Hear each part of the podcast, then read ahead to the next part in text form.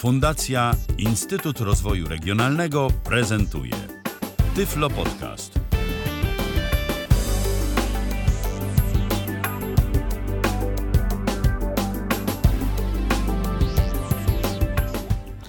Mamy dzisiaj y, 6 marca.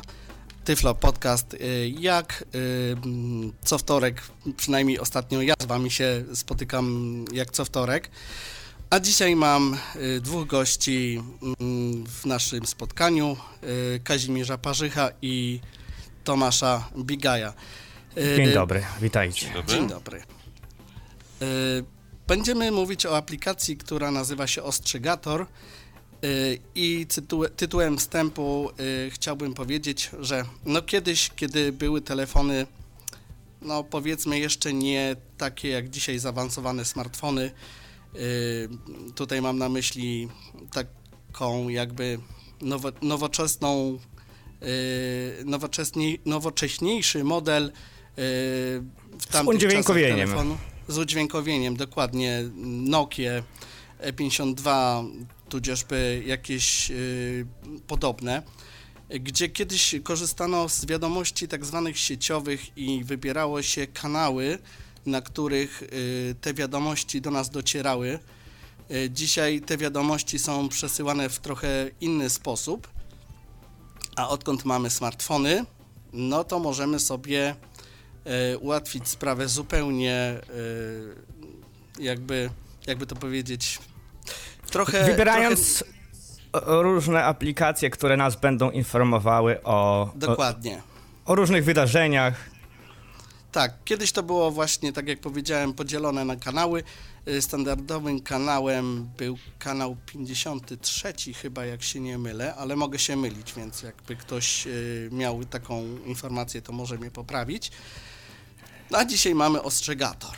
Do czego służy ostrzegator, to opowie nam tutaj y, w naszym spotkaniu Tomasz, który jest, mm, jakby to powiedzieć, producentem, tak? Dobrze mówię? E, No, Producentem. Trochę chyba tak. Znaczy jestem właścicielem firmy, która jakiś czas temu wpadła na pomysł, żeby taką aplikację spróbować stworzyć.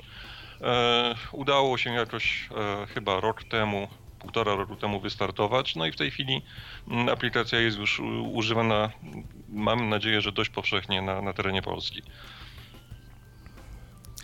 E, To znaczy, masz jakieś statystyki, czy może, no nie wiem, jak, jak to wygląda z Twojej To znaczy, strony? my w tej chwili publikujemy e, dziennie około 1000-1200 e, komunikatów, które są dostępne e, w całej Polsce. Przy czym mm, oczywiście tematyka tych komunikatów jest różna, dlatego że mm, ideą aplikacji była, było połączenie kilku źródeł wiadomości i, i przesyłanie ich po prostu do jednego e, programu, do jednej aplikacji, która jest w stanie to e, przekazać odbiorcom.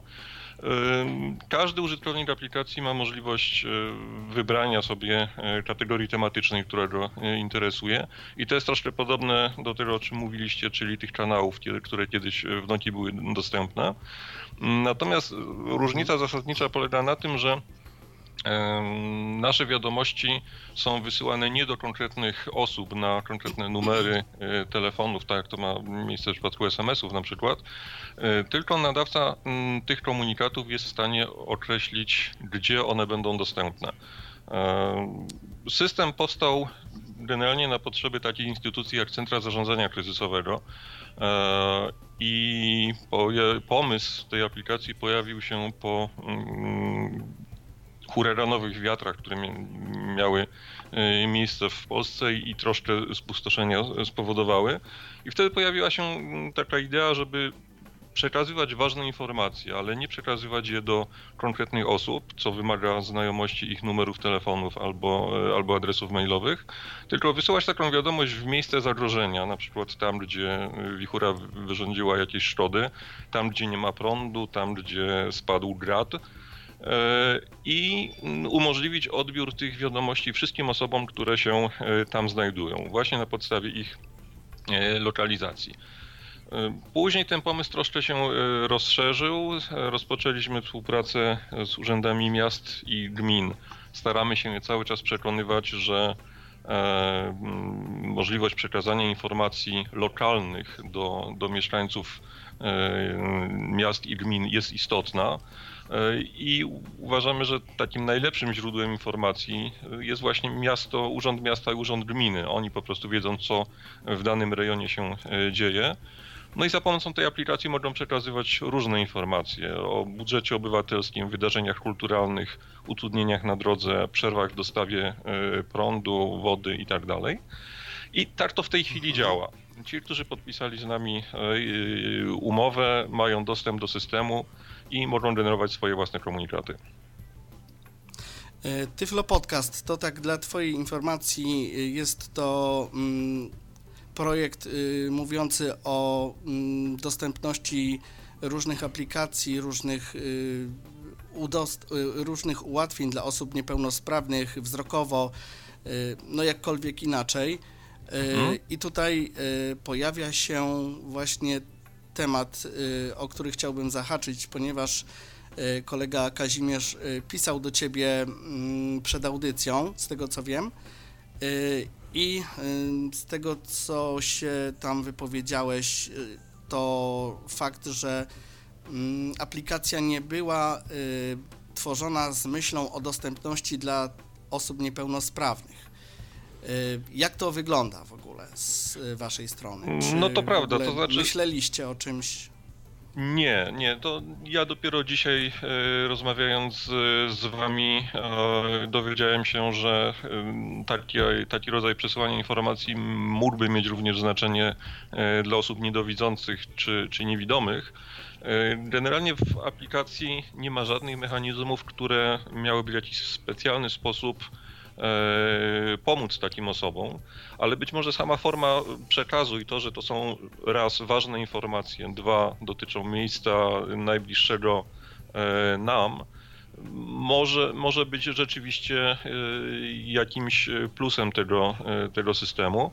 Oczywiście w każdym telefonie, czy to w wersji z systemem Android, czy iOS, E, istnieją mechanizmy, które pozwolą, pozwolą osobom niedowidzącym korzystać w jakimś lepszym stopniu e, z telefonu, na przykład poprzez odsłuchiwanie komunikatów. Tak więc, mimo że ta aplikacja nie ma specjalnych mechanizmów, no to jednak stosując rozwiązania typu talkback e, czy voice over, użytkownik może niedowidzący może stosunkowo łatwo te komunikaty odbierać, poruszać się po stosunkowo prostych y, opcjach tego programu. Także nie była to na pewno nasza myśl, ale jeżeli jest zapotrzebowanie na tego rodzaju e, Rykoszetem, usługę, że tak powiem, się tak, udało. Tak, dokładnie, dokładnie tak. Właśnie tutaj muszę wspomnieć, że e, jeśli chodzi o różnych, przeróżnych deweloperów e, tworzących różne aplikacje, różnie tutaj z tym bywało, a aplikacja Ostrzegator, no nie niesamowicie dobrze jest poetykietowana, to znaczy się przyciski są popodpisywane, jak i, również, jak i również dostępność do różnych opcji jest, jest dobra. Te przyciski nie, gdzieś tam nie uciekają, nie pływają. Szczególnie pewno dlatego, że no, aplikacja jest y, bardziej oparta na tekście niż gdzieś tam na grafice. To znaczy się tej grafiki za wiele tam z tego co się orientuje nie ma. Zgadza się. To znaczy, my wyszliśmy z założenia, że ta aplikacja ma być pozbawiona tak zwanych wodotrysków, które czasem w, w aplikacjach się pojawiają. Nam chodziło o przekazanie, szybkie przekazanie informacji tekstowej, bo to w tych zastosowaniach e, kryzysowych było najważniejsze. E, no i tam rzeczywiście nie ma jakichś bardzo skomplikowanych e, opcji czy, czy konieczności wyboru niewielkich przycisków. Wszystko jest dość przejrzyste staraliśmy się, żeby to było bardzo zbliżone e, do takiej wiadomości SMS-owej, żeby użytkownik nawet który na co dzień nie korzysta z rozwiązań smartfonowych czy, czy z e, jakiejś aplikacji, e, był w stanie w miarę szybko sobie z tym systemem poradzić. No, jeżeli nam się udało i mhm. jeżeli tak to postrzegacie, no to dodatkowo się cieszymy. Przy okazji mam e, takie dwa pytania związane z e, tą aplikacją. E, tak jeszcze nawiązując do tych statystyk, czy mają Państwo może statystyki dotyczące osób, ilości osób, które korzystają z tej aplikacji na chwilę obecną? To jest moje pierwsze pytanie. A moje drugie pytanie jest takie, co w przypadku, bo, bo, rozumiem, bo rozumiem, że aplikacja działa na y, podstawie internetu, to znaczy, jeśli internet jest, no to aplikacja działa, bo y, y, przez internet są dostarczane wiadomości. A co w przypadku, kiedy załóżmy, no właśnie będzie jakiś kataklizm i niestety nie będzie możliwości, załóżmy, internetu poprzez sieci komórkowe? Czy planujecie Państwo jakiś dodatkowy system właśnie ostrzegania? Yy, pomijający właśnie kwestię internetu.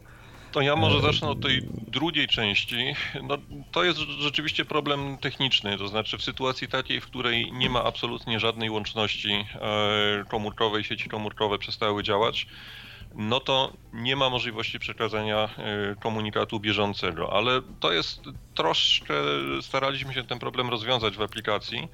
E, I mm, ona działa w ten sposób, że w momencie, w którym komunikat jest generowany, to użytkownik niekoniecznie musi się znajdować w miejscu, dla którego ten komunikat jest e, przeznaczony.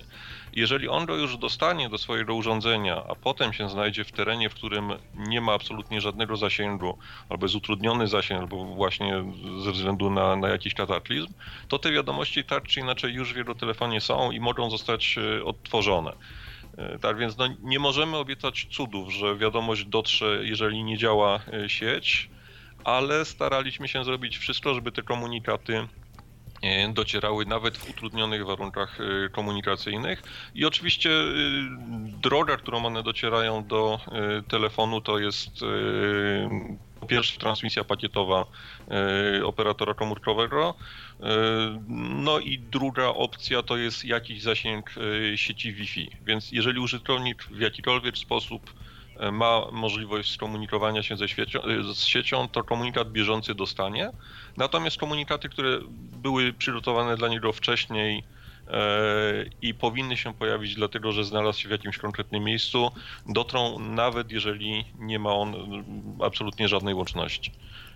Czyli rozumiem, że komunikaty wysyłane są stosunkowo wcześnie, E, nie na ostatnią chwilę, tak żeby rzeczywiście ten użytkownik mógł sobie te wiadomości odtworzyć. Tak, tak. To, znaczy, po tak? pierwsze one są, one są wysyłane dokładnie w momencie, w którym nadawca e, je przygotuje i wyśle w eter niejako, tak, tak można powiedzieć. Natomiast czekają sobie w e, urządzeniu na dwa zdarzenia. Pierwsze zdarzenie to jest odpowiednia godzina, bo każdy z tych komunikatów może być zaprogramowany tak, że pojawia się w telefonie o konkretnej godzinie konkretnego dnia e, i potem w podobny sposób z urządzenia znika. E, I to jest jeden taki e, mechanizm wyzwalania tych komunikatów, a drugi to jest lokalizacja. Więc jeżeli w odpowiednim czasie, w odpowiednim miejscu użytkownik się znajdzie, to ten komunikat, który już wcześniej został przygotowany, do niego dociera. No jest dużo takich informacji, które można generować z wyprzedzeniem. Tutaj przykładem jest Kraków i współpraca Zarządem Infrastruktury, e, z IKIT-em, Zarząd Infrastruktury Komunalnej i Transportu w Krakowie. Oni dostarczają do nas na przykład dane o planowanych e, remontach. My te remontach dróg. My te komunikaty umieszczamy w systemie natychmiast, natomiast czasem się zdarza, że one są planowane na tydzień, dwa albo miesiąc do przodu. I dopiero w momencie, w którym ta data się zbliży i użytkownik jest tam, gdzie dane zdarzenie ma miejsce, to ten komunikat otrzyma. Także wtedy już absolutnie nie jest potrzebna e, żadna łączność. Mhm. No cóż, y, a jak wygląda sprawa y, z innymi miastami, bo tam widziałem, że jest jeszcze możliwość wyboru innych miast, bo tutaj powiedziałeś o Krakowie, mhm. a Wrocław, Świdnica i tak dalej. I to jest pierwsze, to jest jedno pytanie. Drugie pytanie, mm, ja tutaj mam wybraną Świdnicę dodatkowo, i teraz jak to wygląda z punktu widzenia programu, ponieważ ja y, słuchając informacji e, z Wrocławia mam nagłówek tu gdzie jesteś Świdnica, no to ja to rozumiem, że jestem Świdnicy. Tak jest, no tak, Więc to jest tutaj... komunikat dla Świdnicy i pewnie tam w danym momencie jesteś i taki komunikat yy, A jestem we Wrocławiu, właśnie dlatego dlatego Okej, okay, ale każdy, znaczy, każdy komunikat... Yy który jest generowany w systemie, ma jakiś swój obszar, e, na którym powinien być publikowany. I teraz użytkownik ma dwie możliwości. Po pierwsze, może otrzymywać komunikaty dla miejsca, w którym się znajduje. Więc jeżeli zostanie wygenerowany komunikat dla obszaru miasta Wrocław czy obszaru, no, obszaru miasta Świdnica, to w momencie, w którym on się tam znajdzie, to taki komunikat dostanie, ponieważ jego smartfon, jego, jego urządzenie ma możliwość e, geolokalizacji. Natomiast oprócz tego każdy użytkownik może sobie w systemie utworzyć e, dowolną ilość własnych punktów, które go interesują i otrzymywać komunikaty dla tych miejsc, nawet jeżeli się tam nie znajduje. To ma zastosowanie w sytuacji takiej, jeżeli na przykład wyjeżdżamy na wakacje, jesteśmy nad morzem, a mieszkamy w Krakowie, e, i chcielibyśmy wiedzieć, co się dzieje w naszej okolicy. Wtedy po prostu definiujemy sobie w aplikacji e, lokalizację swojego, e, swojego domu czy, czy miejsca, w którym pracujemy. I nawet jeżeli jesteśmy nad morzem, to jeżeli dla Krakowa czy dla, tej, czy dla województwa małopolskiego pojawi się jakiś komunikat, to będąc nad morzem również go otrzymamy. Także metody mhm. są dwie. Albo tam, gdzie jesteśmy w oparciu o lokalizację, albo tam, gdzie jest coś, co nas interesuje i wtedy te miejsca mamy e, zdefiniowane. Generalnie najlepszym rozwiązaniem jest y, włączenie y, lokalizacji w telefonie, dlatego że y, wtedy przemieszczając się po kraju zawsze dostajemy informacje z miejsca, które, w którym Aktualne. się znajdujemy. Tak, tak. To na przykład mm, ma zastosowanie, bo jeszcze wspomniałeś o tym, że, że tych komunikatów trochę w Polsce jest. My oprócz tego, że współpracujemy z urzędami miast i gmin i oni generują sobie swoje własne lokalne komunikaty, to jest jeszcze kilku dostawców komunikatów e, z terenu całego kraju. Mm, jednym z nich jest na przykład Instytut Meteorologii i Gospodarki Wodnej, który publikuje E, takie trójstopniowe e, ostrzeżenia pogodowe. To nie są prognozy o tym, że będzie słońce albo deszcz, e, tylko są to komunikaty, że na przykład będą intensywne opady deszczu albo intensywne wiatry. I IMGW publikuje takie komunikaty z dokładnością do województwa albo do części województwa. I w tej sytuacji, jeżeli przemieszczamy się po kraju, jesteśmy na terenie, dla którego komunikat został wygenerowany, na przykład południowa część województwa małopolskiego, e, jeżeli tam jest ostrzeżenie e, w skali 1, 2 lub 3 o na przykład opadach śniegu, to użytkownik zawsze taki komunikat e, dostaje, dlatego że, że tam się znajduje. To jest pierwszy duży, duży dostawca. Współpracujemy również z takim stowarzyszeniem Polscy Łowcy Burz, którzy mają własne e, prognozy meteorologiczne.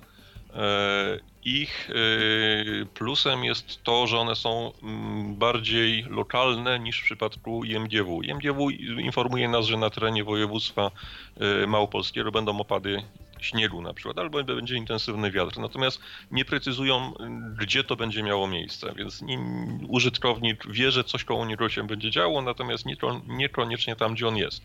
Natomiast y, łowcy burz w oparciu o dane z radarów y, y, porodowych tworzą takie prognozy dla konkretnych miejsc. I czasem się zdarza tak, że, że jest to obszar dotyczący na przykład fragmentu gór albo fragmentu województwa. I również te ich komunikaty w skali trzystopniowej są publikowane. Do tego jeszcze, to już krótko tylko dodam, kto, kto się w systemie pojawia. takie instytucje jak e, Główna Dyrekcja Dróg Krajowych i Autostrad. To są informacje o utrudnieniach drogowych na, na drogach e, w Polsce. E, kolejna instytucja to jest Główny Inspektorat Ochrony Środowiska. Publikujemy w aplikacji dane pomiarowe z, ze stacji pomiaru jakości powietrza dla, dla wszystkich stacji pomiarowych GIOŚ-u. E, I takie komunikaty są dostępne w systemie w promieniu e, chyba 3 km od stacji e, pomiarowej. Więc jeżeli jesteśmy w jakimś miejscu, gdzie w pobliżu jest taka stacja, to dostaniemy również komunikat o tym, jaka jest jakość powietrza i, i jaki jest ten poziom zagrożenia. Kolejny dostawca na przykład to jest mm, Główny Inspektorat Farmaceutyczny. Tu się z kolei pojawiają informacje o e, wycofaniu leków, czy to z obrotu, czy e, z użytku. I to jest taka informacja, która no, w zasadzie ciężko jest e, przekazać, bo w zasadzie nie wiemy, kto dany lek kupił, kto go stosuje. Natomiast jeżeli dostanie informację, że lek może być w jakiś sposób niebezpieczny, no to po prostu ma możliwość zareagowania.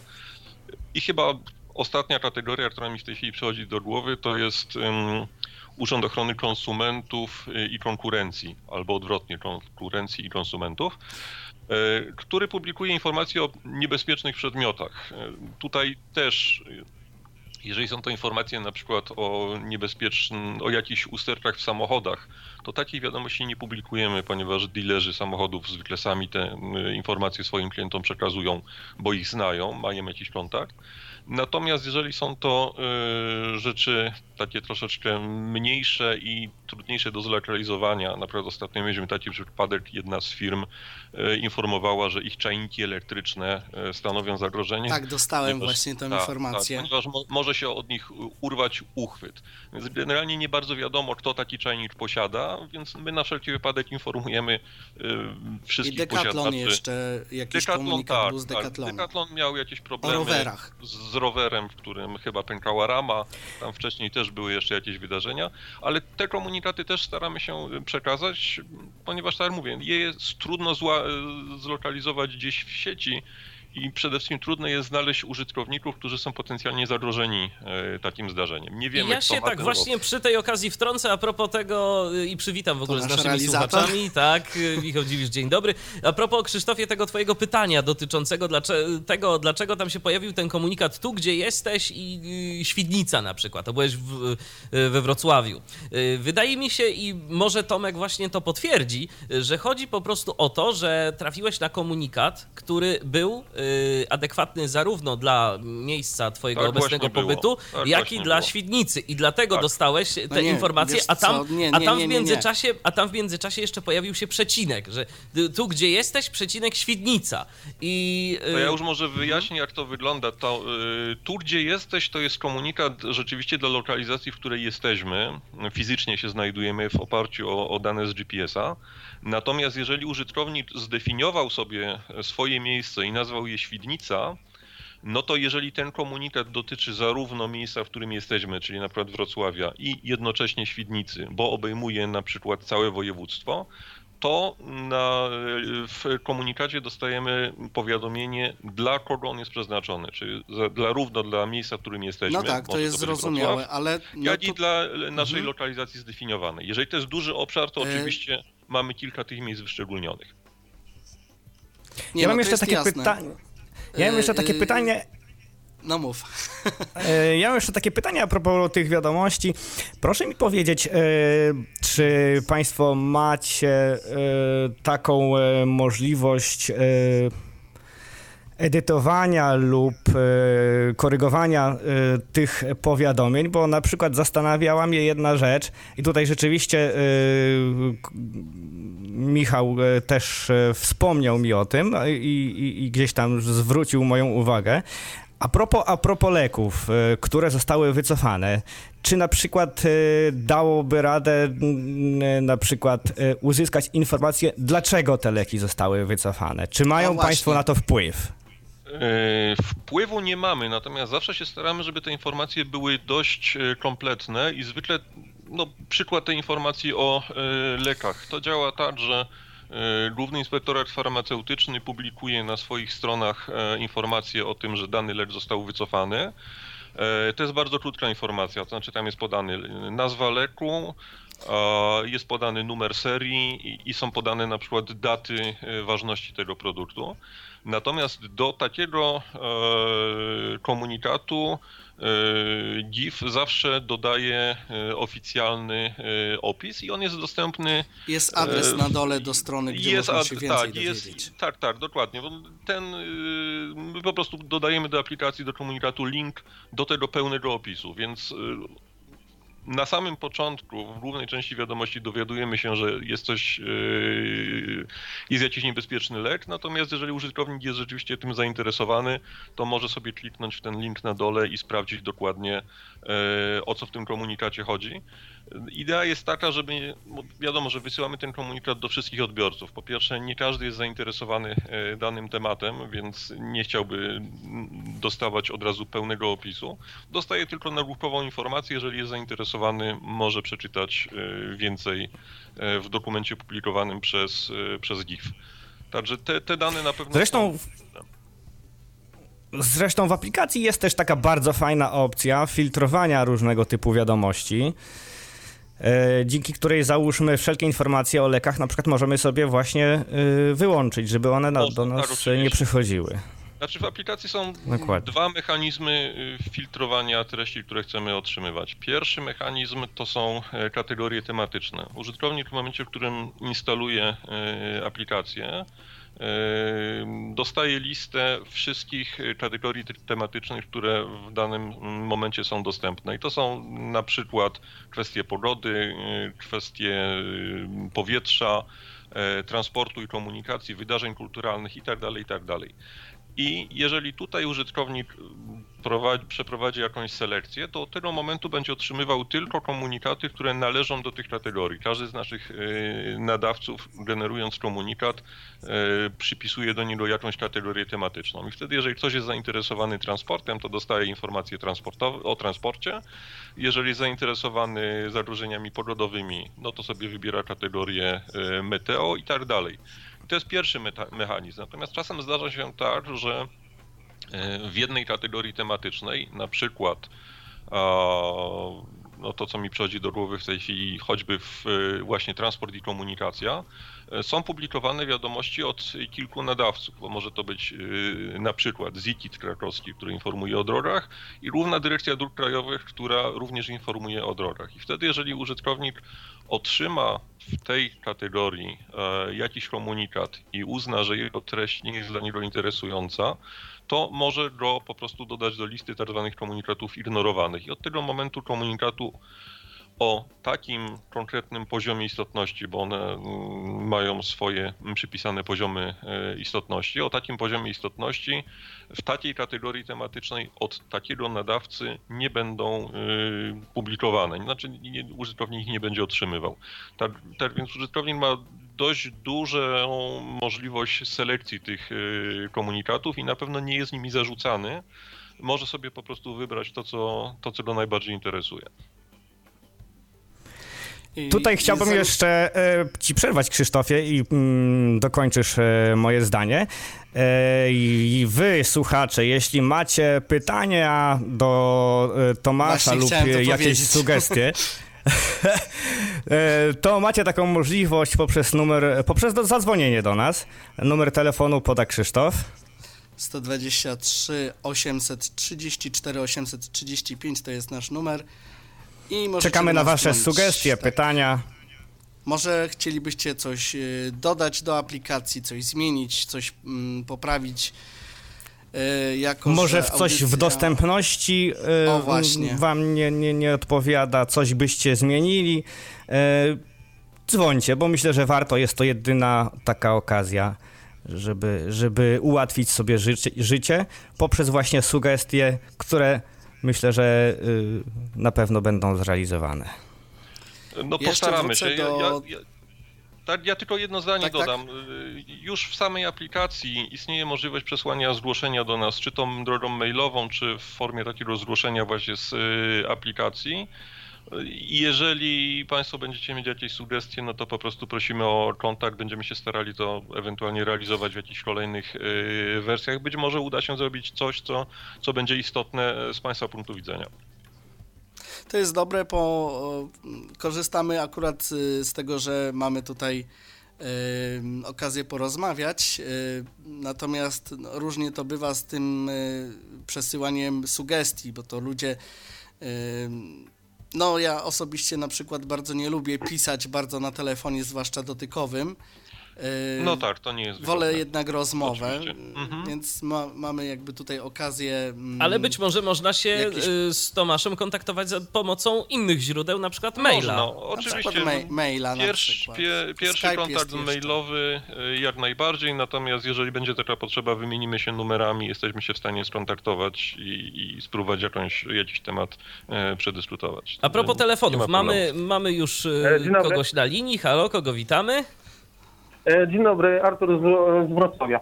Ja się chciałem e, dowiedzieć takich szczegółów, bo miałem wczoraj komunikat e, pogodowy właśnie. Usunąłem go, bo już był mi niepotrzebny, a dzisiaj dopiero dostałem taki komunikat dopiero po godzinie 19. Chciałem się dowiedzieć, dlaczego na przykład nie częściej, jeżeli jest zły stan powietrza. To jest jedna kwestia. Druga kwestia było z transportu publicznego. Wczoraj o 22 coś tam było nie tak e, z transportem, a koło godziny gdzieś 14, 15 e, była informacja o tym, że ruch został poprawnie przywrócony. W transporcie Okej. No komunikacyjnym. to może ja, może, może ja chwilowo, y, powiedzmy, częściowo odpowiem na to pytanie, bo to się wiąże y, również z tym, do czego chciałbym y, na chwilę wrócić. Y, to znaczy, chodzi mi o ten rejon, mówiłem, Wroco- y, tu gdzie jesteś, Świdnica i tak dalej, prawda? Świdnicy tramwaje nie jeżdżą.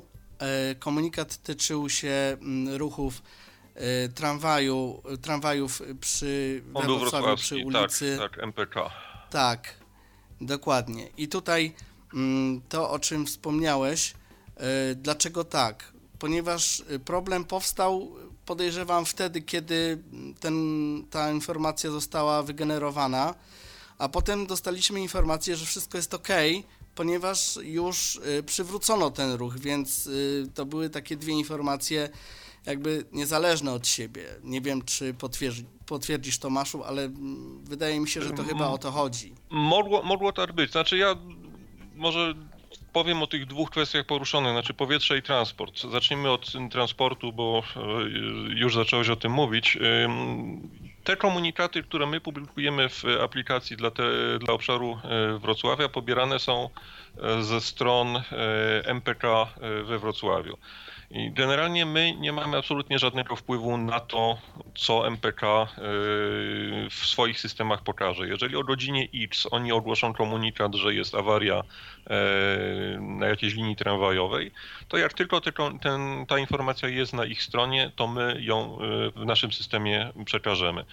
Potem pewnie pojawia się kolejna informacja o tym, że ruch został przywrócony i jeżeli ona tylko dostępna jest na stronie e, MPK, również pojawi się w systemie. Także nasze informacje w aplikacji są odzwierciedleniem tego, co się dzieje na e, stronie e, MPK. Zwykle są to informacje precyzyjne, natomiast no też trzeba mm, pamiętać o tym, że czasem może się zdarzyć, że albo MPK zapomni o czymś poinformować, albo poinformuje na przykład o tym, że ruch został wstrzymany, ale już nie poda informacji o tym, że ruch został przywrócony i tu mogą być e, pewne problemy. Natomiast y, istotniejsze jest to pierwsze pytanie dotyczące powietrza. Pan powiedział, że był komunikat o jakości powietrza, pan go skasował, długo nie było nic i wieczorem pojawiło się coś nowego. Komunikaty o jakości powietrza są generowane w momencie, w którym stacja e, pomiarowa zanotuje zmianę. To znaczy przejdziemy z poziomu na przykład powietrza bardzo dobrego do powietrza dobrego lub wystarczającego lub niebezpiecznego lub bardzo niebezpiecznego. Więc jeżeli o godzinie na przykład 12 powietrze było dobre i pan otrzymał taki komunikat i pan go skasował, to następny komunikat pogodowy pojawi się dopiero w momencie, w którym dana stacja e, zanotuje zmianę, bo nie ma sensu informować pana o, po raz kolejny, że powietrze No tak, tylko, jest że- dobre.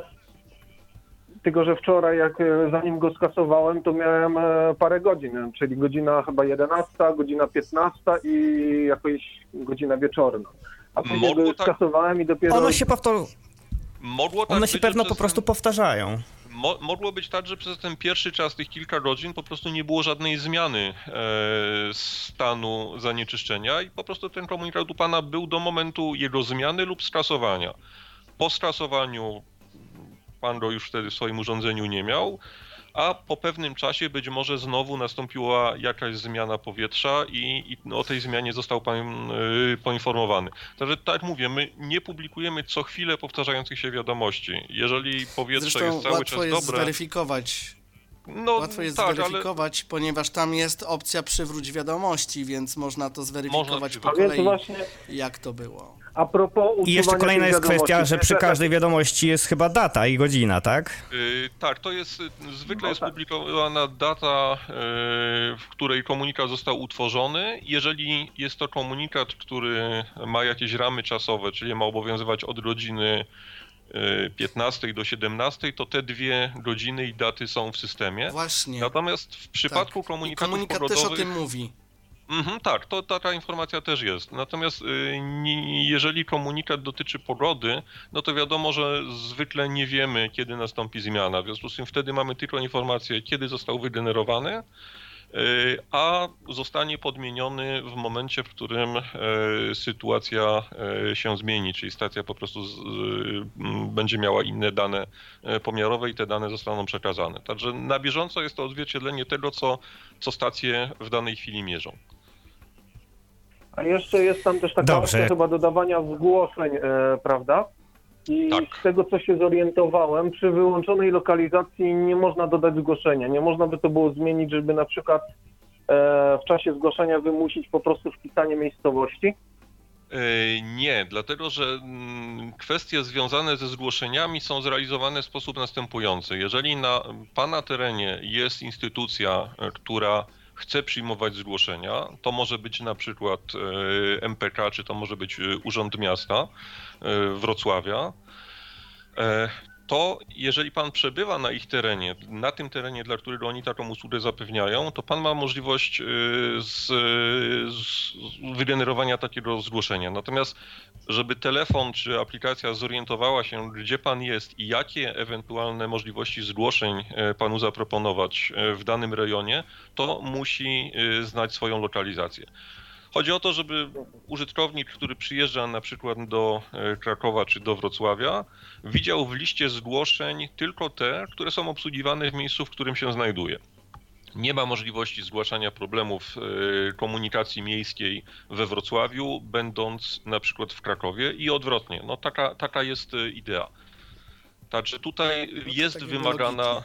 Jest wymagana e, lokalizacja, żebyśmy dokładnie wiedzieli, jakie e, zgłoszenia mogą zostać e, przyjęte w systemie. Może dwa słowa o tej lokalizacji. Ja wiem, że użytkownicy czasem się obawiają włączenia wszelkich usług związanych z lokalizacją, z tym, gdzie te dane są przesyłane i tak dalej, i tak dalej. I obawiają się również zużycia baterii e, w telefonie, które może być większe. E, My pisząc tę aplikację staraliśmy się po pierwsze jak najmniej e, zużywać e, zasoby baterii i praktycznie urządzenie z włączoną lokalizacją z, z punktu widzenia naszej aplikacji nie działa krócej niż przy, przy wyłączonej lokalizacji. I druga sprawa, kwestia y, prywatności, to jest też dość istotne. Y, W naszej aplikacji komunikaty są przesyłane tylko w jedną stronę, to znaczy nadawca informacji nie wie komu je wysyła i nie wie kto je odebrał. Y, Z Państwa telefonów nie są do nas wysyłane i do nadawców nie są wysyłane absolutnie żadne informacje, z wyjątkiem tej sytuacji, w której właśnie użytkownik chce wygenerować jakieś zgłoszenie. No jeżeli sam się decyduje na przekazanie jakiejś informacji, no to wtedy oczywiście ta informacja dociera do, e, do odbiorcy. Natomiast e, normalna praca aplikacji nie wymaga wysyłania e, lokalizacji czy jakichkolwiek innych danych typu, nie wiem, skrzynka adresowa, e, numer telefonu, czy inne informacje do, y, do nadawcy, do, do instytucji, która te komunikaty przygotowuje. Znaczy tu z punktu widzenia prywatności nie ma absolutnie żadnej możliwości jej, jej naruszenia i sprawdzenia, gdzie użytkownik się znajduje albo, albo gdzie się znajdował. To też chyba jest dość, dość istotne. I mam jeszcze Okej, pytanie czy co do jakieś usuwania e, powiadomień. E, typu chciałem się dowiedzieć, czy jest możliwość wprowadzenia, żeby na przykład niektóre wiadomości usunąć całkowicie. Chodzi mi o to, że jeżeli, nie wiem, mam pięć wiadomości, a przez przypadek jedną usunę, żeby tylko jedną odzyskać. a 5, żeby już Wiem, nie odzyskać. wiem, wiem. No w tej Pozostałe chwili- 4 nie odzyskać.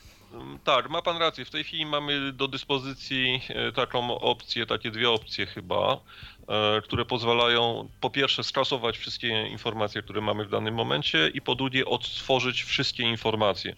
Mieliśmy kilka sygnałów od użytkowników, czy nie dałoby się zrobić tak, żeby wybierać e, na przykład daty e, informacji, które chcielibyśmy odzyskać, albo ilość tych informacji, albo informacje z danego dnia i tak dalej.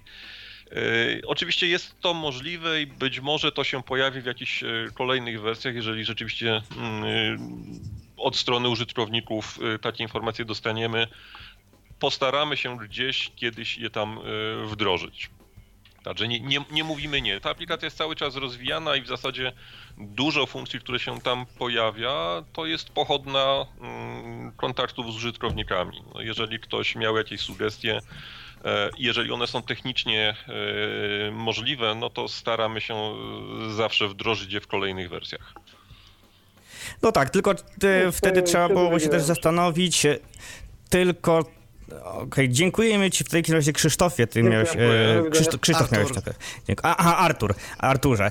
E, tutaj chciałem dokończyć swoją myśl. E, tylko trzeba byłoby się wtedy zastanowić, czy ta aplikacja, kiedy pojawi się e, więcej tych opcji, nie byłaby, załóżmy, za trudna dla tych osób, e, dla, na przykład dla seniorów, e, lub dla tych osób, które mają problemy z obsługą telefonów. I wtedy, czy na przykład można byłoby się wtedy zastanowić, czy taką aplikację stworzyć z możliwością przełączenia trybów typu tryb prosty i tryb zaawansowany, w którym byłyby te opcje dotyczące właśnie e, bardziej, e, bardziej szczegółowe, na przykład właśnie a propos przywracania wiadomości. No jest to, jest to rzeczywiście jakiś pomysł na, na przyszłość. Tak jak e, zauważyłeś, my staramy się, żeby ta aplikacja była prosta, bo zdajemy sobie sprawę, że niektórzy mogą mieć problemy z opanowaniem wszystkich opcji. Czym ich będzie więcej, tym większe zamieszanie po, po stronie użytkownika. Natomiast idea, tak jak wspomniałem na początku, była taka, to ma być prosty system dostarczający e, wiadomość. I ilość tych opcji bardzo wyrafinowanych i czasem wzajemnie się wykluczających może dla przeciętnego użytkownika e, stanowić pewien problem, ale być może to rozwiązanie rzeczywiście z kilkoma, z dwoma trybami, takim podstawowym i, i szerszym, też kiedyś się e, w aplikacji pojawi. Także No i mamy kolejny telefon. w międzyczasie. Halo, kogo mamy, witamy? mamy telefon w międzyczasie. E, Witam, tu Patryk Mojsiewicz z tej strony. Dzień dobry. Dzień dobry. witamy. E, ja- się chciałem zapytać o dwie rzeczy. E, Pierwsze, w jaki sposób, e, w jaki sposób ta aplikacja, mm, czy aplikacja działa e, w tak zwanych małych miejscowościach? Mm, Czy na przykład jest tak e, dodane, ile jest ogólnie takich miejscowości e, w Polski dodanych, no i czy na przykład są te takie mniejsze miasta, czy to tylko Mhm. y, tyczy się dużych miast. Jeżeli ja na przykład pochodzę z Cieszyna, no to czy mogę, y, czy jest szansa, że będę mieć informacje z tego miasta? To ja Yy, jeszcze, to ja, to ja może, zanim Tomku y, odpowiesz, powiem w ten sposób. W ustawieniach aplikacji jest lista miast, która, któ- y, które są obsługiwane, także jak wejdziesz sobie w ustawienie lokaliza- y, ustawienie po prostu do, dodania miejscowości, to tam się rozwinie taka lista i można zobaczyć, jakie miasta tam są. To znaczy, to, To tak nie do końca tak jest, bo to najważniejsza e, część tego pytania to jest to, czy w, danej miejscowości, e, może mniejszej, tak. chociaż Cieszyn, Cieszyn to akurat mała miejscowość nie jest, e, czy są dostawcy informacji. Tak jak powiedziałem, jest dużo dostawców ogólnopolskich, więc nie ma takiego miejsca w Polsce, w którym nie otrzymalibyśmy jakiegoś komunikatu. Czy to dotyczącego pogody, czy to dotyczącego dróg, czy jeszcze dotyczącego powietrza. Tu może trochę gorzej, bo stacje DIOŚ nie wszędzie występują, e, ale na przykład komunikaty o e, lekach wycofanych z rynku otrzymamy w dowolnym miejscu w Polsce, dlatego że to jest komunikat generowany dla całego obszaru e, Polski. Natomiast czy w danej miejscowości e, pojawią się komunikaty lokalne i czy pojawi się możliwość zgłaszania przez mieszkańców informacji czy, czy zgłoszeń właśnie do y, urzędu, no to już jest niestety kwestia urzędów. Tak jak powiedziałem, my cały czas staramy się rozmawiać y, z urzędami miast y, i gmin i przekonywać ich, że jest taka potrzeba informowania lokalnego o tym, co, co w danym miejscu się dzieje.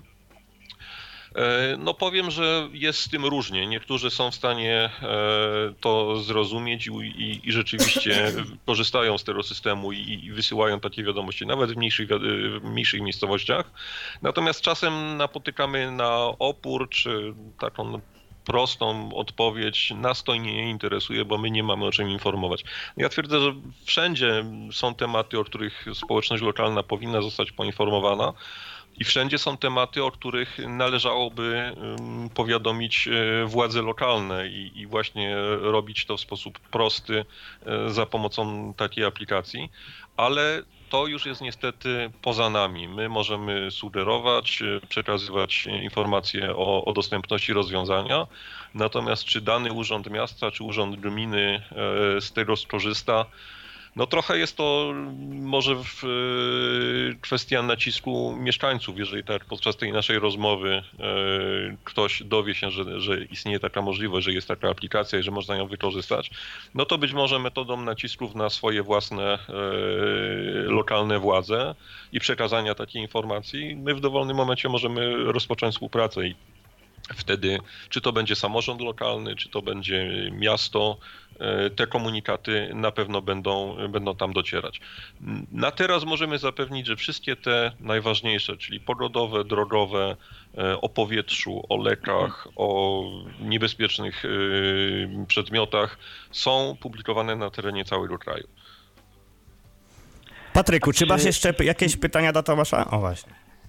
E, tak, tak. E, jeszcze, jeszcze się chciałem zapytać e, taką rzecz, czy istnieje jakaś szansa, żeby aplikacja mm, mogła również działać nie tylko jako pod Wi-Fi, ale że można również można sprawić, żeby na przykład takie ostrzeżenia przychodziły do nas w formie, w formie SMS-ów, żeby ostrzegator to też było jako miało taką usługę mhm. SMS, że można przy okazji I... też, no wy jako twórcy zarobilibyście na, na tej aplikacji też myślę. Oj nie, nie, nie zarobilibyśmy sposób. na pewno. to nie jest, to nie jest nie, takie proste. Nie zarobiliby tutaj. Nie, Znaczy ja, ja, ja, ja może, rzeczywiście ja to jest bardzo odpowiem. ciekawe pytanie. Ja, może ja, ja tylko tak no bo... wspomnę. Tak, tak, proszę bardzo. Jedno, jedną kwestię a propos właśnie tych SMS-ów, y, to co pan też chciałby powiedzieć. E, tylko jedną kwestię. W przypadku, kiedy ktoś nie ma pakietu internetowego, rzeczywiście takie SMS-y byłyby przydatne i myślę, że te pytanie, które Patryk przed chwilą zadał, e, rzeczywiście e, na, na te pytanie rzeczywiście warto byłoby odpowiedzieć. Okej, okay, to, to ja Także już, słucham. już mówię, jak to, to działa znaczy, w tej chwili. Jeszcze tak... Aha, proszę, proszę, tak, ja słucham. To znaczy ja jeszcze chciałem, bo nie chcę tutaj jakby, nie chcę tutaj jakby przedłużać, ale też jakby pan mógł jeszcze na jedno pytanie dosłownie odpowiedzieć yy, później i już yy, w zasadzie to będzie wszystko. Chodzi po prostu, chciałem, zawsze mnie interesowało, no bo ja miałem wiele tych różnych aplikacji, na przykład powiadamiających o, nawet o wiadomościach, typu na przykład Gazeta.pl, Agory, Squid, mhm. czy choćby RSO na przykład, mhm. co też jest podobna, to też jest podobna aplikacja trochę w jaki sposób, jak to działa wszystko technicznie? Czy to na przykład y, odbywa się w taki sposób, że nie wiem, ma, y, jest kilka, mają Państwo na przykład jakieś osoby, które na przykład siedzą przy komputerze i na przykład y, przeglądają y, na przykład bazę, y, co, co dany urząd na przykład, jakie informacji y, umieścił i na przykład ustawiają mhm. no, na jakimś serwerze zdalnym, że tu na przykład ma o tym pojawić się informacja o i o tej godzinie na przykład dla danego, miasta, dla, danego, dla danego miasta, czy to na przykład y, dzieje się tak, że, że, to, wam, że to po prostu dane instytucje wysyłają na wasze tak? serwery mhm. informacje, skąd to przechwytywane jest? Okej, okay. no dobrze, Aha. to mamy dwa pytania. Pierwsze to, to są te SMS-y i drugie to jest jak to się dzieje. Y, o SMS-ach może krótko. Dobrze. Pierwsza kwestia związana To dziękujemy Ci w takim razie, Patryku. Słuchaj ja nas na antenie. Bardzo. Usłyszenia. Kwestia SMS-ów e, i ograniczeń, które, które są w SMS-ach. SMS-y po pierwsze mają dość krótką e, treść, nie można tam zbyt wiele informacji przekazać. Druga i chyba najważniejsza różnica jest taka, że nie ma możliwości wysłania SMS-a w konkretne miejsce. A to jest najważniejsza funkcjonalność naszej aplikacji. To znaczy my definiujemy, gdzie informacja ma dotrzeć. Może to być województwo, może to być miasto, może to być ulica, może to być nawet pojedynczy budynek e, w mieście. W przypadku SMS-a takiej opcji e, w ogóle nie mamy. E, SMS-y wymagają zapisania się, zostawienia swojego numeru. To są kwestie mm, prywatności. Też nie jest to najlepiej przez e, użytkowników Tak, tutaj odbierane. ustawa to reguluje. Tak, za chwilkę może się pojawić że kolejna ustawa RODO, która jeszcze pogorszy e, te kwestie. Natomiast podstawowy problem to są koszty. Wyobraźmy sobie taką sytuację mm, w Krakowie, ZIKIT, który wysyła komunikat i chce dotrzeć do sporej części społeczeństwa, czyli na przykład do 80 albo 50 tysięcy albo do 100 tysięcy mm, mieszkańców. W naszej aplikacji obojętne do ilu osób wyśle taki komunikat, e, jego koszty e, są takie same, znaczy on tam ma jakiś swój abonament i w ramach tego abonamentu wysyła wiadomość. Natomiast jeżeli przemnożymy te 100 tysięcy odbiorców przez cenę e, 6 groszy na przykład, albo 5 groszy za e, SMS-a, no to wysłanie jednej wiadomości do mieszkańców miasta to są ogromne koszty.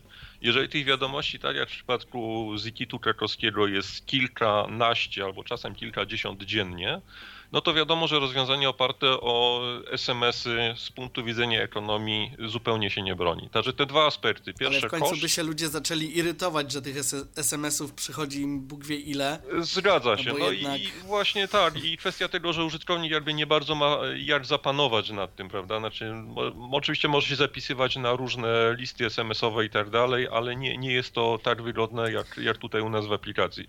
Więc dwa podstawowe e, tematy to jest koszt i to, że nie ma możliwości przekazania SMS-a e, w konkretne miejsce.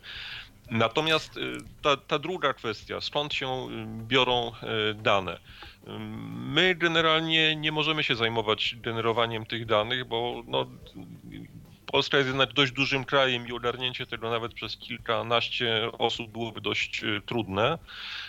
Y, My mamy zautomatyzowane procesy pobierania informacji y, z różnych źródeł, między innymi właśnie z IMGW, z Głównej Dyrekcji Dróg Krajowych, z GIF-u, UOKiK-u i tak dalej, i to się dzieje automatycznie, to znaczy, że jeżeli na, na stronach tych instytucji pojawi się jakiś komunikat, to on po chwili jest dostępny e, również u nas i jest wysyłany na zadany teren. E, A drugim e, nadawcą to są przede wszystkim właśnie to, o czym mówiłem, czyli urzędy, urzędy miast i urzędy gmin. Oni dostają swoją końcówkę, hasło do zalogowania się, e, nazwę użytkownika i zarządzają swoimi własnymi e, komunikatami. My nie jesteśmy w stanie tego zrobić, na pewno nie na poziomie e, kraju. To można, czasem dodajemy, jeżeli wpadną nam w ręce komunikaty ważne, których na co dzień nie przesyłamy, a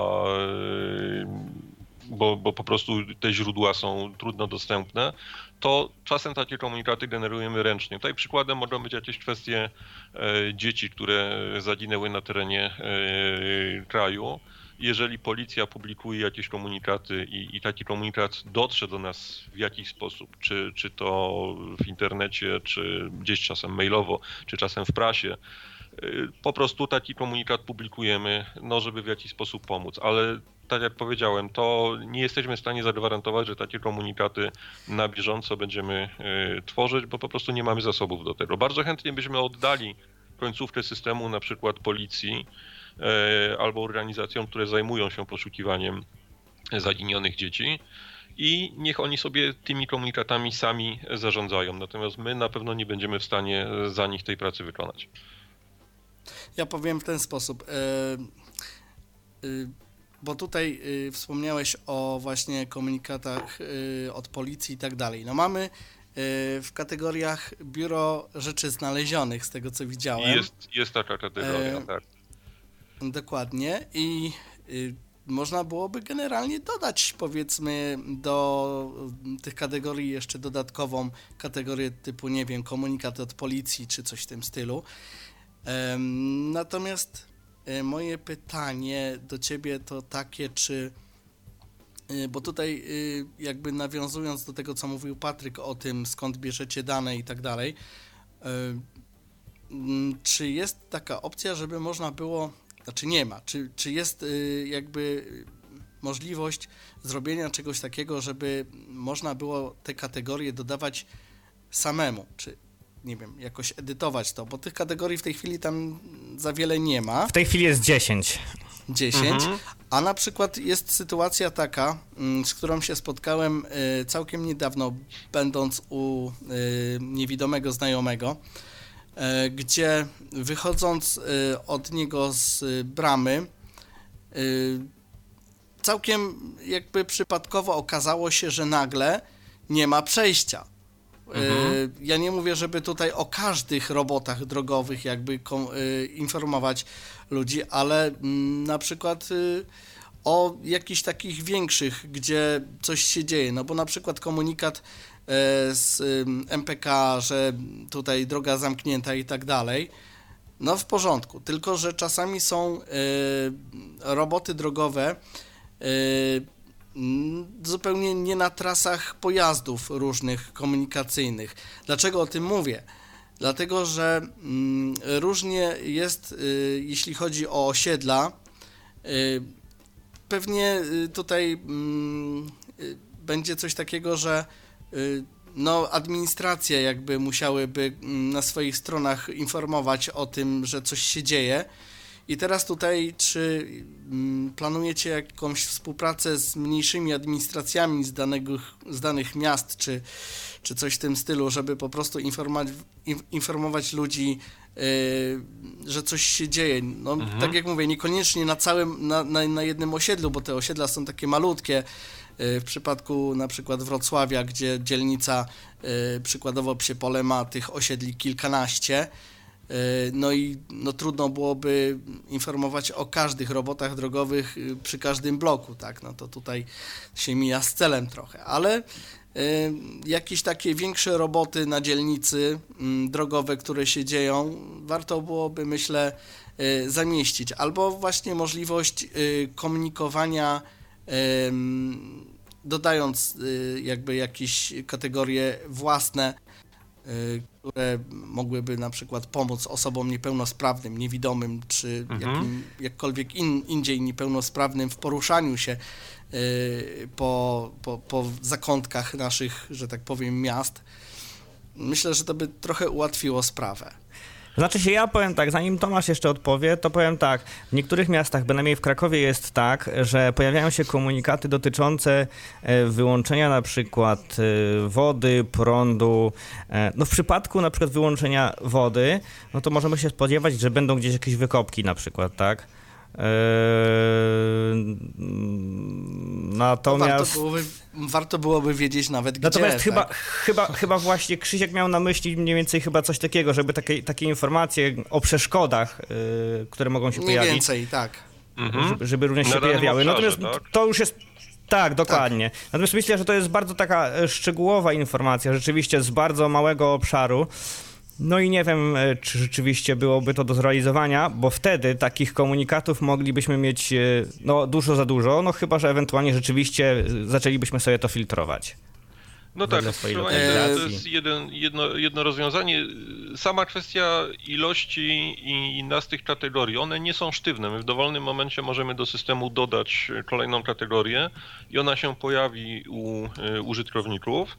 E, I możemy zacząć publikować komunikaty w tej kategorii. Podstawowym problemem jest wiarygodne źródło e, informacji. Jeżeli my wygenerujemy e, kategorię na przykład robót drogowych, to ktoś musi te komunikaty w aplikacji publikować, żeby ona nie była martwa. No, Oczywiście, jeżeli znajdzie się instytucja, która chce e, informować e, dokładnie o, o takich zdarzeniach, to my jesteśmy otwarci na współpracę. Możemy dodać kategorię lub też zasugerować którąś z tych, które e, są w tej chwili, ponieważ też nie chcielibyśmy, żeby tych kategorii było za dużo. One są stosunkowo ogólne. Idea była taka, żeby obejmowały dość duży zakres tego, co, co użytkownik może spotkać w mieście. Natomiast wiem, że tutaj mm, mówimy, rozmawiamy w, na kanale, który jest przeznaczony przede wszystkim mm, dla osób e, niedowidzących lub, e, lub niewidomych. E, tak, ale taki się, kanał że... mógłby być przeznaczony ogól, to ogólnie dla wszystkich tak, niepełnosprawnych, Natomiast czyli tak zwanych tych w, na wózkach, niewidomych jeżeli, jeżeli i innych niepełnosprawności. Jeżeli istniałaby instytucja, która byłaby zainteresowana publikacją mm, komunikatów na przykład w kategorii, w kategorii komunikaty dla osób niepełnosprawnych, to z naszej perspektywy nie ma żadnego problemu. Znaczy my po prostu generujemy nową kategorię tematyczną, ona się pojawia y, u użytkowników. Ci, którzy są niezainteresowani, mogą ją sobie po prostu wyłączyć, a ci, którzy są zainteresowani, mogą ją włączyć. Natomiast podstawowym problemem jest to, że w tej kategorii ktoś musi y, umieszczać ważne i wiarygodne informacje. To jest jedno z założeń tego naszego systemu, że nadawcą nie może być osoba fizyczna, y, fizyczna. Prywatna. To musi być, to, to musi, tak, to musi być, to musi być instytucja. Chodzi o to, żeby ten, te komunikaty miały swoją e, wagę, miały swoje znaczenie e, i były wiarygodne. Więc. Dlatego pytałem ja, o tę administrację.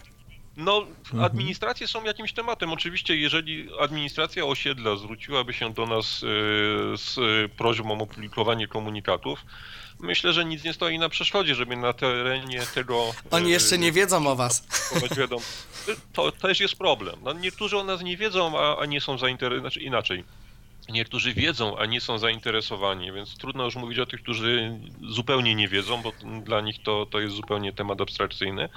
Y, ale tak jak powiedziałem, jeżeli się pojawi jakikolwiek nadawca czy instytucja, która jest zainteresowana wykorzystaniem systemu, my jesteśmy otwarci na współpracę. E, mieliśmy nadzieję, że instytucje e, poważne i ważne, takie jak na przykład e, policja, będą jakieś komunikaty w tym systemie publikować.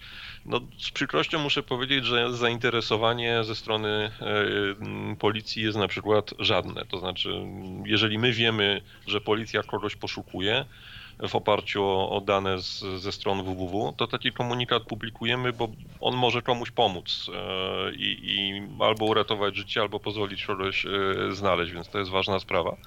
Natomiast wydaje nam się, że główną instytucją, która powinna być tym zainteresowana, to jest właśnie policja i jeżeli byłaby zainteresowana, nic nie stoi na przeszkodzie, żeby od jutra mogła generować swoje własne ważne komunikaty. To jest tylko kwestia. Czy straż pożarna na przykład też. Czy straż pożarna, tak, czy, czy Centrum Zarządzania Kryzysowego, czy no, różne instytucje.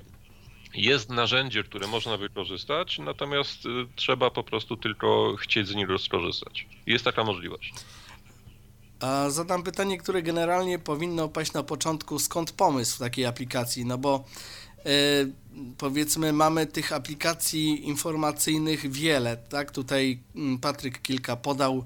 E, skąd pomysł, żeby coś takiego e, powstało? Mm, no bo tutaj wiadomo, były, były jak przed, przed, wejściem na antenę rozmawialiśmy, mm, cały pomysł jakby trochę się zrodził po tych wiatrach, tak? Ale tak, y, tak. Od początku, jak to w ogóle y, do, no huragany, do tego huragany w Polsce w były rzeczywiście takim impulsem, bo wtedy się okazało, że e, w takich kryzysowych sytuacjach e, rzeczywiście bardzo istotne jest przekazanie e, wiadomości. Raz, żeby kogoś ostrzec, dwa, żeby ewentualnie pomóc później już po, po takim zdarzeniu, choćby w porządkowaniu terenu, że jakoś po prostu zapanować nad logistyką tego zdarzenia. E, no i wtedy zauważyliśmy, że w sytuacjach kryzysowych ważne jest przekazanie wiadomości nie do konkretnych osób, bo tak naprawdę nie wiemy, kto jest dotknięty e, danym zdarzeniem, bo pamiętna sytuacja obozu harcerskiego, który był gdzieś w lesie, i w zasadzie nie było wiadomo, kto tam jest, e, jakie ma numery telefonów, jakie ma adresy mailowe, więc próba skontaktowania się z taką grupą była dość trudna. I wtedy przyszło nam do głowy, że może fajnie by było, żeby wysyłać wiadomość właśnie nie do konkretnych osób, wiedząc do kogo, tylko wysłać je jako ważne na, na pewien obszar, a jeżeli ktoś się tam znajdzie z aplikacją i taką informację otrzyma, no to to może mu się to do Będzie mógł przydać. w jakiś sposób zareagować. Tak. No I- tak, i no to- ale to- mamy telewizję, mamy radio, tak?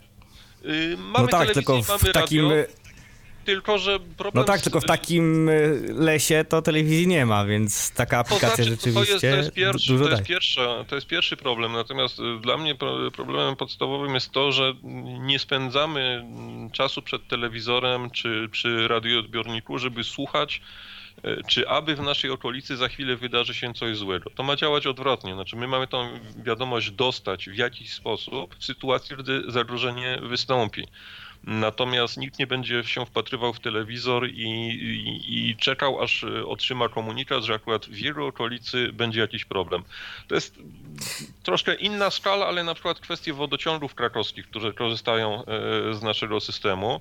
Oczywiście można powiedzieć, że komunikaty o tym, że wody nie będzie, bo są jakieś wyłączenia albo jest awaria, że te, te wiadomości można znaleźć nawet na stronie wodociągów, ale problem polega na tym, że jeżeli ja rano się budzę, y, zaczynam dzień, no to zakładam, że woda jednak będzie. I moją główną myślą nie jest sprawdzenie na stronie wodociągów, czy aby dzisiaj w mojej okolicy No wody tak. nie będzie. To ma działać No właśnie. Ja zakładam, że, że będzie dobrze, że woda będzie, że wiatrów nie będzie, że huraganu nie będzie i że prądu mi nie wyłączą. I nie chcę A tracić tu czasu przychodzi na to, wiadomość, że niestety, no, ale no nic, więc właśnie, no więc właśnie. I nie, nie, nie mam czasu na to, żeby szukać w kilku źródłach e, informacji o tym, czy aby nie wyłączą, tylko chciałbym mieć takie narzędzie, że jeżeli jest jakieś zagrożenie, to żeby ta wiadomość do mnie dotarła i najlepiej, żeby trafiła w jedną aplikację, bo tak jak powiedzieliście, aplikacji różnych e, jest trochę. Jedne informują o jednym, drugie informują o drugim, o trzecim, o czwartym i tak dalej. Natomiast no też bezsensowne jest instalowanie wszystkich możliwych aplikacji po to, żeby być na bieżąco z tym, co się dzieje. Lepiej jest je- mieć jedną, której nazwa, tak jak w przypadku naszej y, aplikacji, y, wskazuje na jakieś ostrzeżenia, że wiemy do czego ona służy, wiemy, że te informacje są ważne i one są wszystkie w jednym miejscu, w jednej aplikacji. I to miało być wygodne. Generalnie taka była, taka była zasada. A mm, powiedz mi jeszcze, jak zdobywacie jakby potencjalnych, y, że tak to nazwę, kontrahentów? No bo tak, powstał pomysł, robimy aplikację, piszemy mm, tą aplikację, już powstała.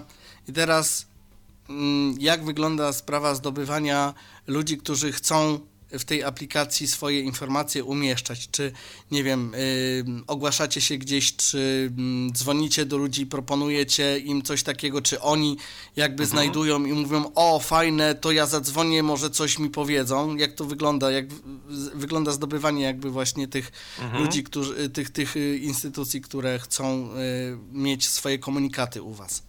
Mhm. No zdobywanie, ja nie ukrywam, nie jest łatwe, dlatego że tak jak powiedziałem na początku, e, instytucje nie zawsze e, są pewne, że, że chciałyby z takiego systemu korzystać, że to dla nich ma jakiekolwiek znaczenie. Bardziej mieszkańcy e, uznają, że rzeczywiście to by było fajne, gdybym otrzymał informację o tym, że nie będzie wody w domu. Natomiast zakład wodociągowy taką informację ma, umieszcza na stronie i uznaje, że to jest e, sprawa załatwiona. E, My próbujemy się kontaktować e, przede wszystkim z urzędami miast i z urzędami gmin, no bo to są według nas te punkty, które powinny takie informacje lokalne publikować.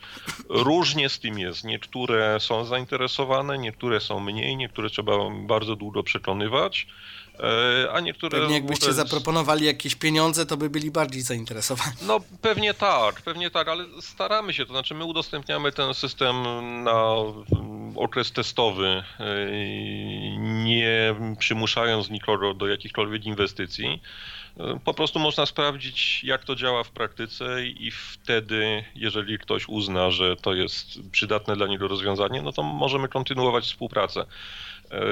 Natomiast tak jak powiedziałem, y, różnie do tego urzędy podchodzą. Niektóre są bardzo otwarte, y, niektóre dowiadują się z naszych informacji mailowych. Czasem dzisiaj miałem taką y, rozmowę z jednym z urzędów gminy w Polsce, która zadzwoniła sama z siebie, bo gdzieś się dowiedzieli, czy to z Facebooka, czy z Twittera, czy gdzieś być może z prasy, że taki system jest i zadzwonili z pytaniem, jak to działa i, i jak można z tego skorzystać. Więc no, być może będzie to kolejna gmina, która, która z systemu będzie korzystać. Zachęcamy do, do kontaktu i przynajmniej do wypróbowania tego rozwiązania. Czy ktoś go potem będzie używał, to już jest zupełnie inny temat.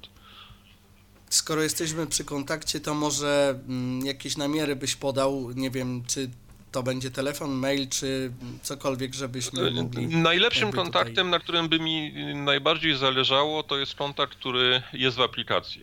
To znaczy, jeżeli ktoś jest zainteresowany, No tak, bardzo najszybciej dotrą informacje wtedy. Tak. Raz, że zobaczy jak to działa, dwa, z aplikacji może wysłać wiadomość bezpośrednio do nas w formie zgłoszenia, tego o którym mówiliśmy. E, Te zgłoszenia przyjmujemy dla terenu e, całego kraju. Jest też tam adres e, mailowy, można do nas napisać. Kolejne źródło to jest, kolejne chyba takie najważniejsze, to, to jest e, Facebook i, i Twitter. Tam są profile, na którym można e, znaleźć informacje. Czasem jest tak, że jeżeli do nas dotrze jakaś informacja, którą publikujemy w systemie, na przykład dotycząca e, właśnie za, osób zaginionych, publikujemy ją również w, na naszym profilu facebookowym z prośbą o upowszechnianie, bo w przypadku takich wiadomości generalnie czym więcej osób taką wiadomość otrzyma i podzieli się ze znajomymi, no tym większa szansa, że, że kogoś się uda odnaleźć, więc e, to, to jest A na mnie pewno... nurtuje istotna. bardzo, bardzo kategoria to biuro rzeczy znalezionych. Mhm. E, Co to za Okej. biuro? Znaczy w sensie takim, e, no bo biur jest dużo, tak? W każdym Biur mieście jest, inne. Tak, biur, e, biur jest dużo, komunikatów w tej kategorii jest niewiele, natomiast nazwa kategorii ma oddawać to, do czego ta kategoria służy. To znaczy wyobraźmy sobie taką sytuację, że ktoś gubi lub znajduje coś na terenie e, miasta. Zwykle jeżeli coś zgubił, to szuka tego w okolicy, w której się znajdował, a jeżeli coś znalazł i chce to oddać, to najprawdopodobniej ktoś, kto to zgubił, jest gdzieś w pobliżu, no bo wiadomo, że w tym terenie to zgubił. Dokładnie. No i, I teraz jak to wtedy- działa? I wtedy jesteśmy w stanie wygenerować, mm, znaczy taka osoba oczywiście musi się skontaktować z instytucją, która takie wiadomości yy, publikuje. Może to być na przykład jakiś urząd miasta albo na przykład MPK w Krakowie i powiedzieć, że albo znalazł coś w tramwaju, na ulicy, albo gdziekolwiek gdzie indziej, albo zgubił. Teraz taka instytucja jest w stanie na przykład wygenerować zgło- ogłoszenie w promieniu jednego kilometra od miejsca znalezienia lub zgubienia e, z komunikatem, że albo znaleziono, albo zgubiono cokolwiek. I teraz, jeżeli osoby, które znajdą się w tym terenie, e, dostaną taki komunikat, a przy okazji uda im się znaleźć zgubę, no to już wiedzą, z kim się skontaktować. E, Przykład wykorzystania. Ta, ta kategoria jest stosunkowo rzadko używana. Powiem szczerze, że mm, nie pamiętam, kiedy by się- pojawił jakiś komunikat, ale korzysta z niej na przykład e, Tatrzański Park e, Narodowy, e, który no, czasem ma, e, staje z, Ktoś przed coś na szlaku zgubi? ktoś coś zgubił na szlaku, albo ktoś coś znalazł na szlaku. No i teraz nie bardzo wiadomo, kogo o tym poinformować. Jest szansa, że ta osoba, która zgubiła lub znalazła, jest dalej w okolicach e, parku, po prostu w górach albo w okolicach Zakopanego, no bo to są te, te nasze góry, najbardziej popularne miejsce.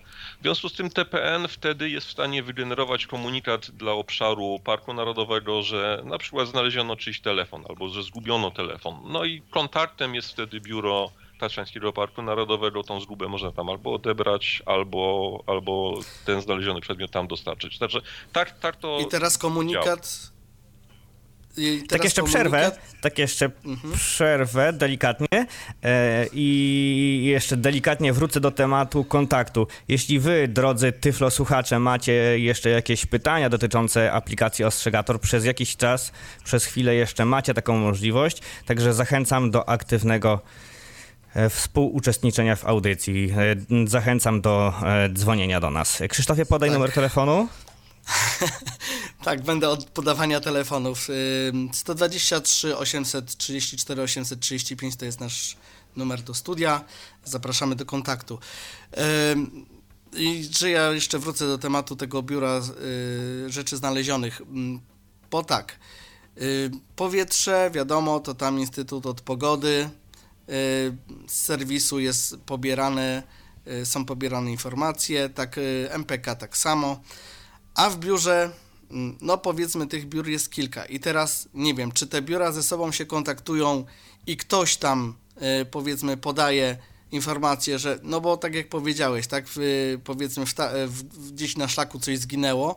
Mhm. E, no i co teraz? Teraz, e, Co teraz? do którego biura to pójdzie, e, żeby to wygenerować w aplikacji. No bo tak jak e, już powiedzieliśmy, biur jest kilka, Mhm. które, y, y, gdzie, gdzie po, jakby jest wyjście tego komunikatu. E, No to wracamy do punktu wyjścia, zrozumiany. to znaczy do, y, do dostawców usługi, to znaczy do tych instytucji, które e, chcą z systemu korzystać. Jeżeli, ja nie wiem jak to formalnie działa w No właśnie o to mi miastach, ale wiem, że w niektórych miastach jest tak, że instytucja tak zwanego biura rzeczy znalezionych jest e, związana z, ze strukturami e, miasta. Znaczy w Krakowie jest taka jednostka. E, I, I tutaj jakby nie byłoby problemów, żeby e, ta jednostka czy, czy to biuro po prostu takie komunikaty e, generowało. Ale tak jak powiedziałem, to jest ściśle związane z e, lokalną specyfiką e, danego, danego miasta czy danej gminy. E, TPN uznał, że dla nich to jest e, przydatne i oczywiście można było pominąć tą kategorię Biuro Rzeczy Znalezionych i te komunikaty mm, upubliczniać na przykład w kategorii e, wiadomości e, albo komunikaty, bo takie są, to są takie bardzo, bardzo ogólne. Do takiego worka można w zasadzie wszystko e, wcisnąć, ale chodziło nam o to, żeby mm, znaleźć miejsce, w którym te komunikaty będą sobie leżały i, i będzie wiadomo, że jeżeli ktoś coś zgubił lub znalazł, jaką kategorię tematyczną uruchomić, że być może mm, ten przedmiot do niego w jakiś sposób wróci. Szanse są oczywiście niewielkie, ale tak jak powiedziałem, było zapotrzebowanie na tą kategorię. E, któryś z nadawców chciał. Mm, Proszę bardzo, jeżeli tylko będzie w niej publikował wiadomości, no to, to świetnie. Być może to komuś pomoże, być może w innych rejonach Polski jest zupełnie nieprzydatne, dlatego że po prostu nie ma firmy, nie ma instytucji, która się tym y, zajmuje. Ale Zajmuje. może się takie Mhm. pojawią i, i będą chciały takie komunikaty y, publikować. Ja zauważyłem, zauważyłem jeszcze jedną rzecz, y, pewnie tym razem celowo zrobiona, chociaż pewnie nie z myślą o osobach niepełnosprawnych, co niebawem pokażemy z Kazimierzem, prezentując dostępność tej aplikacji. E, Chodzi mi o mm, możliwość zmiany tła y, jakby tej aplikacji, ponieważ no, ludzie z dysfunkcją wzroku, mm, te dysfunkcje są różne. Jedni widzą kontrastowo w jakiś tam inny sposób, inni w inny sposób. Tutaj mamy możliwość zmienienia tła tak, żeby było, mm, były białe litery na czarnym tle, albo standardowo czarne litery na białym tle, więc y, nie wiem, czy było to celowym zamierzeniem waszym, czy po prostu tak się po prostu przypadkiem zdarzyło. E, To ja może tak przy okazji jeszcze zadam pytanie, może delikatnie już się chyląc y, ku końcowi y, rozmowy, bo nie chcielibyśmy też Tomasza przetrzymywać za długo, bo już jest 20.18. To też E. Tomaszu, czy wy y, planujecie coś y, w kierunku właśnie dostępności tej aplikacji, może nie wiem, w kierunku udoskonalenia e, dostępności aplikacji e, Ostrzegator, czy będziecie brać e, taką kwestię pod uwagę? To jest jedno pytanie. Drugie pytanie takie trochę powiązane, bo ja o aplikacji dowiedziałem się już jakiś czas temu. E, Korzystałem e, z możliwości testowania te, tej aplikacji e, poprzez TestLite. E, Dzięki czemu miałem też możliwość przekazania pewnych informacji dotyczących właśnie tam błędów e, przy współpracy z VoiceOvera, które te informacje przekazałem po e, dzięki czemu te informacje, dzięki czemu te informacje przyczyniły się rzeczywiście do poprawy dostępności tej aplikacji. Cieszymy się, że, Także że czy- jest czy gdzieś- lepiej. Tak, także czy gdzieś jest jakaś, czy bierzecie pod uwagę właśnie y, takie udogodnienia dla osób niepełnosprawnych? Tak właśnie już tak na, na, przyszłość, bo kolejne pytanie to będzie również y, moje pytanie związane, jaka będzie przyszłość aplikacji? Eee, co macie w planach? Y, Co się już kreuje mm, tak na przyszłość? No, aplikacja w zasadzie jest cały czas rozwijana. Tak jak mówiłem wcześniej, każda sugestia, która do nas yy, dociera, jest w jakiś sposób analizowana. Niektóre są odrzucane i to nie dlatego, że e, na przykład one są bezsensowne, ale czasem dlatego, że po prostu są trudne w realizacji e, technicznej. Być może za jakiś czas wrócimy do, do tych tematów i mm, tych e, opcji, tak jak dzisiaj wspomnieliście o, o możliwości rozdzielenia e, opcji aplikacji na te bardziej zaawansowane i na te podstawowe. To jest jakiś pomysł, w którym, nad którym trzeba by się było zastanowić. Natomiast y, ponieważ rozmawiamy tutaj w, na kanale przeznaczonym dla, dla osób niedowidzących, my oczywiście jesteśmy otwarci na jakąkolwiek współpracę. Jeżeli z Państwa strony pojawią się sugestie, co moglibyśmy w Ostrzegatorze zmienić i co z Państwa perspektywy y, byłoby istotne, również będziemy próbować y, to realizować, jeżeli tylko to y, będzie możliwe. E, My jesteśmy w nie najlepszej sytuacji, bo problemy e, państwa grupy są dla nas no, w zasadzie obce, to znaczy zupełnie inaczej postrzegamy kwestię aplikacji i jeżeli ją e, tworzymy, no to rzadko kiedy gdzieś w tyle głowy mamy, że dla kogoś takie rozwiązanie e, może być e, zupełnie nieakceptowalne właśnie ze względu na, na jego ograniczenia, więc jeżeli dostaniemy jakąś informację, że coś jest nie takie, jak być powinno, oczywiście będziemy próbowali to, e, będziemy próbowali to zmienić. Jeżeli okazałoby się, że e, to, o czym mówiliśmy, czyli kategoria tematyczna, e, komunikaty dla osób e, niepełnosprawnych, miałaby jakiś głębszy sens. Znaczy ja widzę, że dla Państwa ona ma, ja się tylko boję jednej rzeczy. Musimy mieć kogoś, kto w tej kategorii będzie chciał publikować e, wiadomości. Więc to jest temat do omówienia z e, różnymi fundacjami, instytucjami itd. itd. Jeżeli będzie ktoś, kto będzie O, zainteresowany, żeby w Ostrzegatorze pojawiały się komunikaty e, ważne, niekomercyjne, istotne dla osób niepełnosprawnych, nic nie stoi na przeszkodzie, żeby, żeby taką kategorię e, dodać.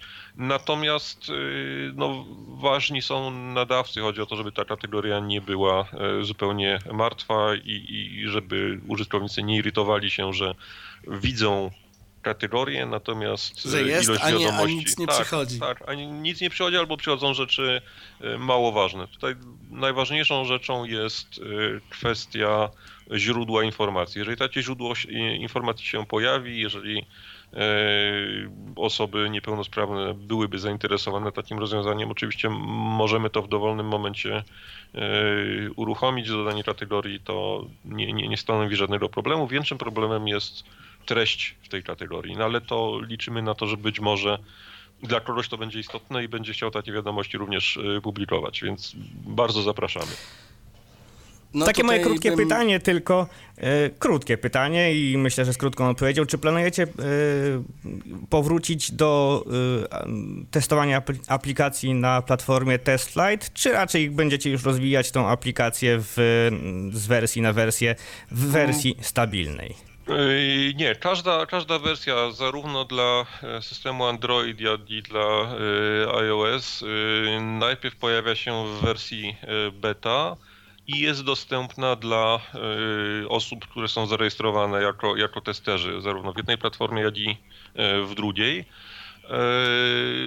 Więc jeżeli my opublikujemy wersję ze zmianami, zwykle staramy się tam napisać komentarz, co zostało zmienione, poprawione, dodane.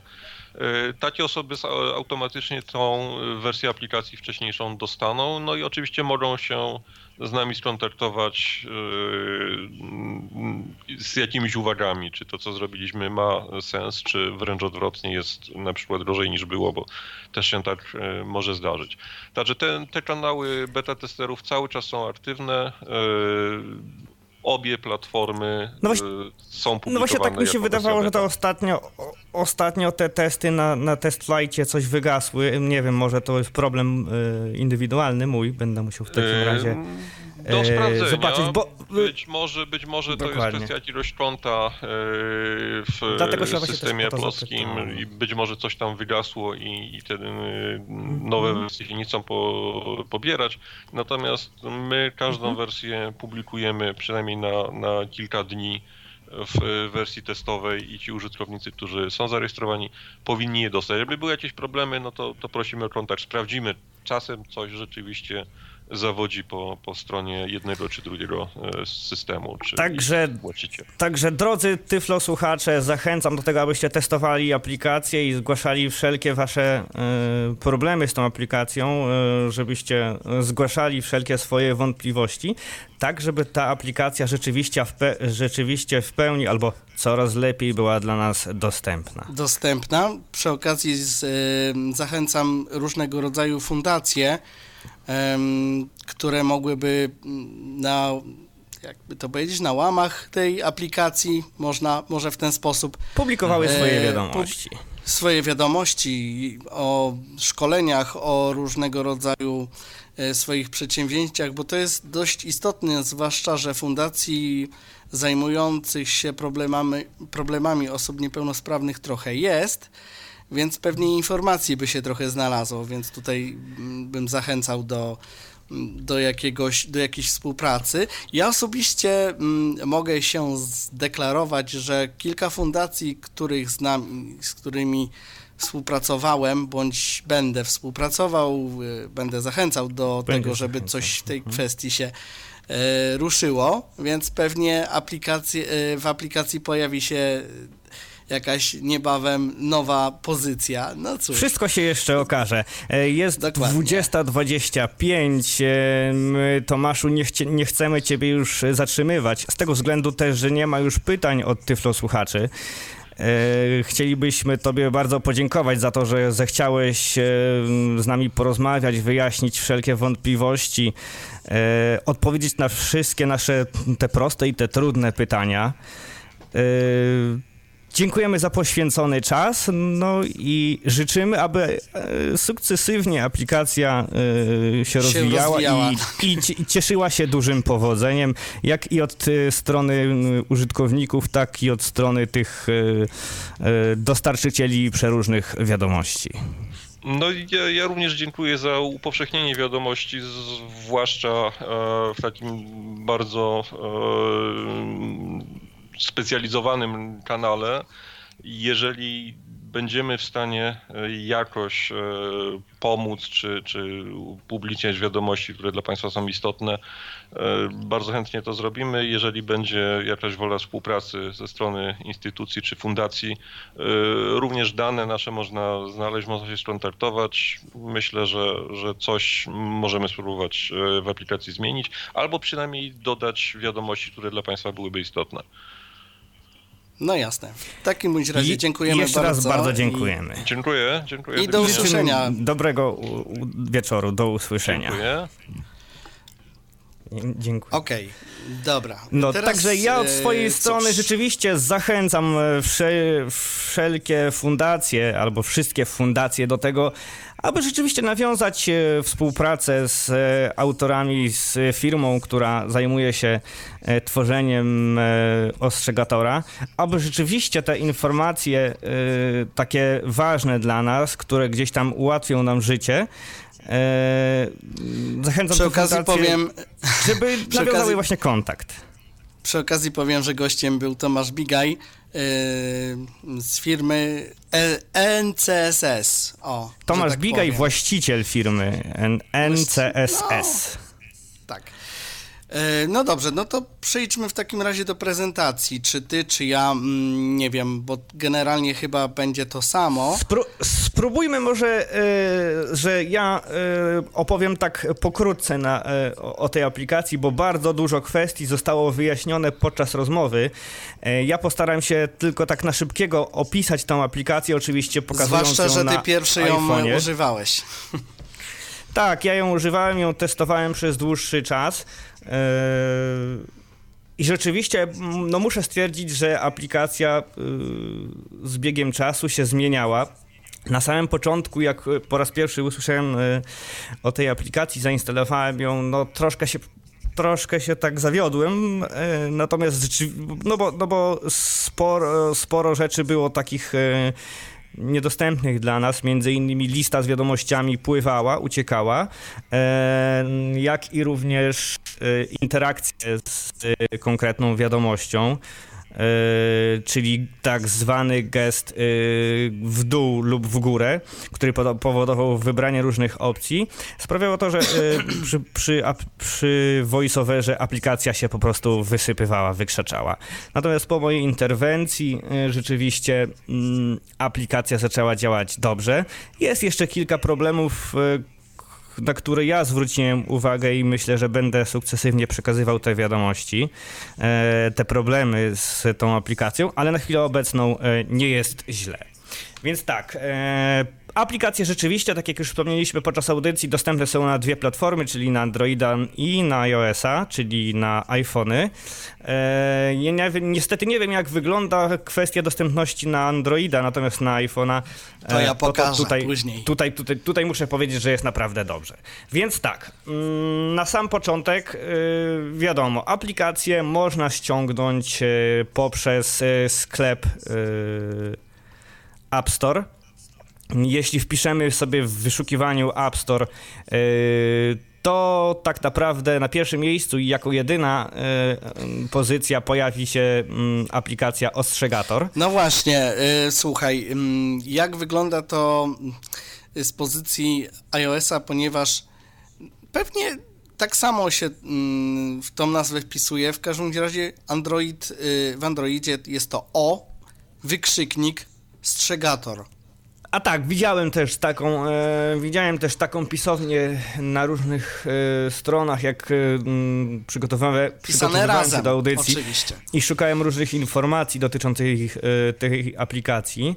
E, natomiast, e, no nie wiem, czy przypadkiem na przykład na Androidzie, jak wpiszesz też ostrzegator słowo, to czy nie znajdzie tobie tej aplikacji. Natomiast no, w, w, iOSie tak, tak to jest. Aplikacja jest na pierwszym miejscu i jest to jako jedyna aplikacja. Klikamy zainstaluj. Natomiast jeśli chcielibyśmy testować taką aplikację, no to tutaj jest też taka możliwość poprzez platformę TestFlight uprzednio trzeba e, zgłosić się właśnie mm, do mm, Tomasza, czyli poprzez Facebooka. E, ostrzegator, taki profi, e, taką nazwę ma ten profil, Ostrzegator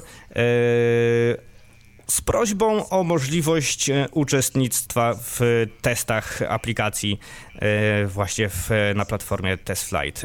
Myślę, że tak samo będzie w przypadku Androida. Chociaż nie jestem pewien, bo dawno Androida nie miałem. Ty, Krzysztofie, myślę, że będziesz miał okazję o tym coś więcej Oczywiście. powiedzieć. Natomiast tak, na, na sam początek powiem jak wygląda ta aplikacja. Eee... Ty nawet jak masz jakieś wiadomości, to będziesz mógł e, jakby tutaj z pozycji tak, mam, Krakowa. Mam kilka wiadomości przeczytanych, kilka nieprzeczytanych. Specjalnie to tak zostawiłem, nie zaznaczałem sobie wszystkich e, jako przeczytane. Więc ja tak. też. Ostrzegator. 29 nowych rzeczy. Ostrzegator. Ostrzegator. Wszystkie kategorie. Kiedy y, po raz pierwszy y, uruchomimy aplikację po, tuż po zainstalowaniu, pojawi się nam w ogóle taki bardzo prosty kreator y, z wyborem y, lokalizacji, w którym jesteśmy, czyli z, z możliwością dodania miejsc, w których się znajdujemy. Możemy dodać jedno miejsce lub możemy dodać kilka miejsc. E, następna opcja w tym kreatorze jest to wybór kategorii. E, domyślnie wszystkie kategorie są pozaznaczane, natomiast e, możemy sobie je e, w zależności od e, preferencji, od, od zainteresowania, możemy sobie je poodznaczać. E, lub po prostu zostawić wszystkie zaznaczone, jeśli chcielibyśmy dostawać wszystkie wiadomości. Po, prze, po przejściu przez ten krótki kreator ukazuje się nam już e, główne okno aplikacji e, i już pokazują się pierwsze wiadomości. E, pierwsze wiadomości, które, które no, automatycznie już przychodzą po, po, po zdefiniowaniu lokalizacji, po zdefiniowaniu mm, listy kategorii. I teraz tak. e, Aplikacja wygląda w taki sposób, że praktycznie na całym ekranie mamy listę wiadomości. Koleje małopolskie, darmowe przejazdy, bus wniosków, kulturalny wtorek sprawdź, co się dzieje, drugi stopień zagrożenia zanieczyszczeniem powietrza, krakowskie stacje monitoringu jakości powietrza zanotowały przekroczenia norm zanieczyszczeń powietrza pyłami PM10, powyżej 150 mikrogramów na metr sześcienny, a także z uwagi na brak wiatru i towarzyszące temu zjawisku inwersji wojewódzkie centrum zarządzania kryzysowego ogłosiło drugi stopień zagrożenia zanieczyszczeniem powietrza. Między innymi taka wiadomość. E, I teraz e, oprócz e, wiadomości, które mamy na ekranie, mamy dwa przyciski. Sieć, wszystkie kategorie. Lazarillo aktywnie używa twojego, wszystkie kategorie. Nagłówek. E, przepraszam, jeden przycisk. e, Wy, m, pomyliłem się z przyciskiem wstecz. Jeden przycisk e, to jest więcej opcji, który znajduje się po prawej stronie na samej górze aplikacji, czyli tuż pod paskiem statusu. E, Natomiast e, jak już wejdziemy w więcej opcji, to wtedy po lewej stronie znajduje się przycisk, e, e, przycisk wspomniany przeze mnie przycisk wróć. Czyli tak, po prawej stronie na samej górze więcej opcji i teraz Lazer 400. La... e, na sam początek, kiedy mm, jesteśmy w tym takim głównym menu, Lazer 400. Lazer. Tego przycisku nie ma. Dopiero jak wejdziemy już gdzieś głębiej. Dodaj zgłoszenie. W samym, e, w samym men- menu mamy tylko kilka opcji. Dodaj zgłoszenie, Wybierz widoczną kategorię. Przycisk. Wybierz widoczną kategorię. To nie jest wybór yy, kategorii, które, dzięki którym będziemy dostawać wiadomości, tylko wi- wybór tak jakby widoku, aktualnego, tymczasowego widoku w yy, kategorii jednej konkretnej, z której chcielibyśmy przeczytać wiadomości. Ustawienia. Przycisk. Ustawienia O aplikacji. i Przycisk. o aplikacji. E, Aktualnie w, w opcji o aplikacji mamy informację, jaką wersję posiadamy, e, jak i również jaką wersję systemu posiadamy, no i informacje o firmie, czyli Komunikaty. wygląda to tak. Ostrzegator. Wersja 1.1.5.2. iOS 11.2.6.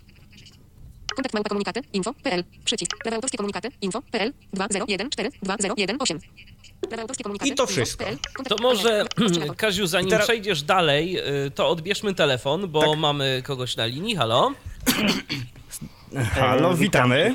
To, znowu, Witamy. zno, e, to ja, Patryk. E, Takie dwie, dwie kwestie. Pierwsze, jakbyś mógł troszeczkę zwolnić e, Zosię, żeby mówiła trochę wolniej. Jasne, rzeczywiście. Yy, Po drugie, powiedz mi taką, no bo ja bardzo lubię testować yy, różne aplikacje. Miałem też okazję testować różne rzeczy na testflightie, typu aplikacje typu na przykład TeamTalk, więc wiem jak to się wszystko odbywa.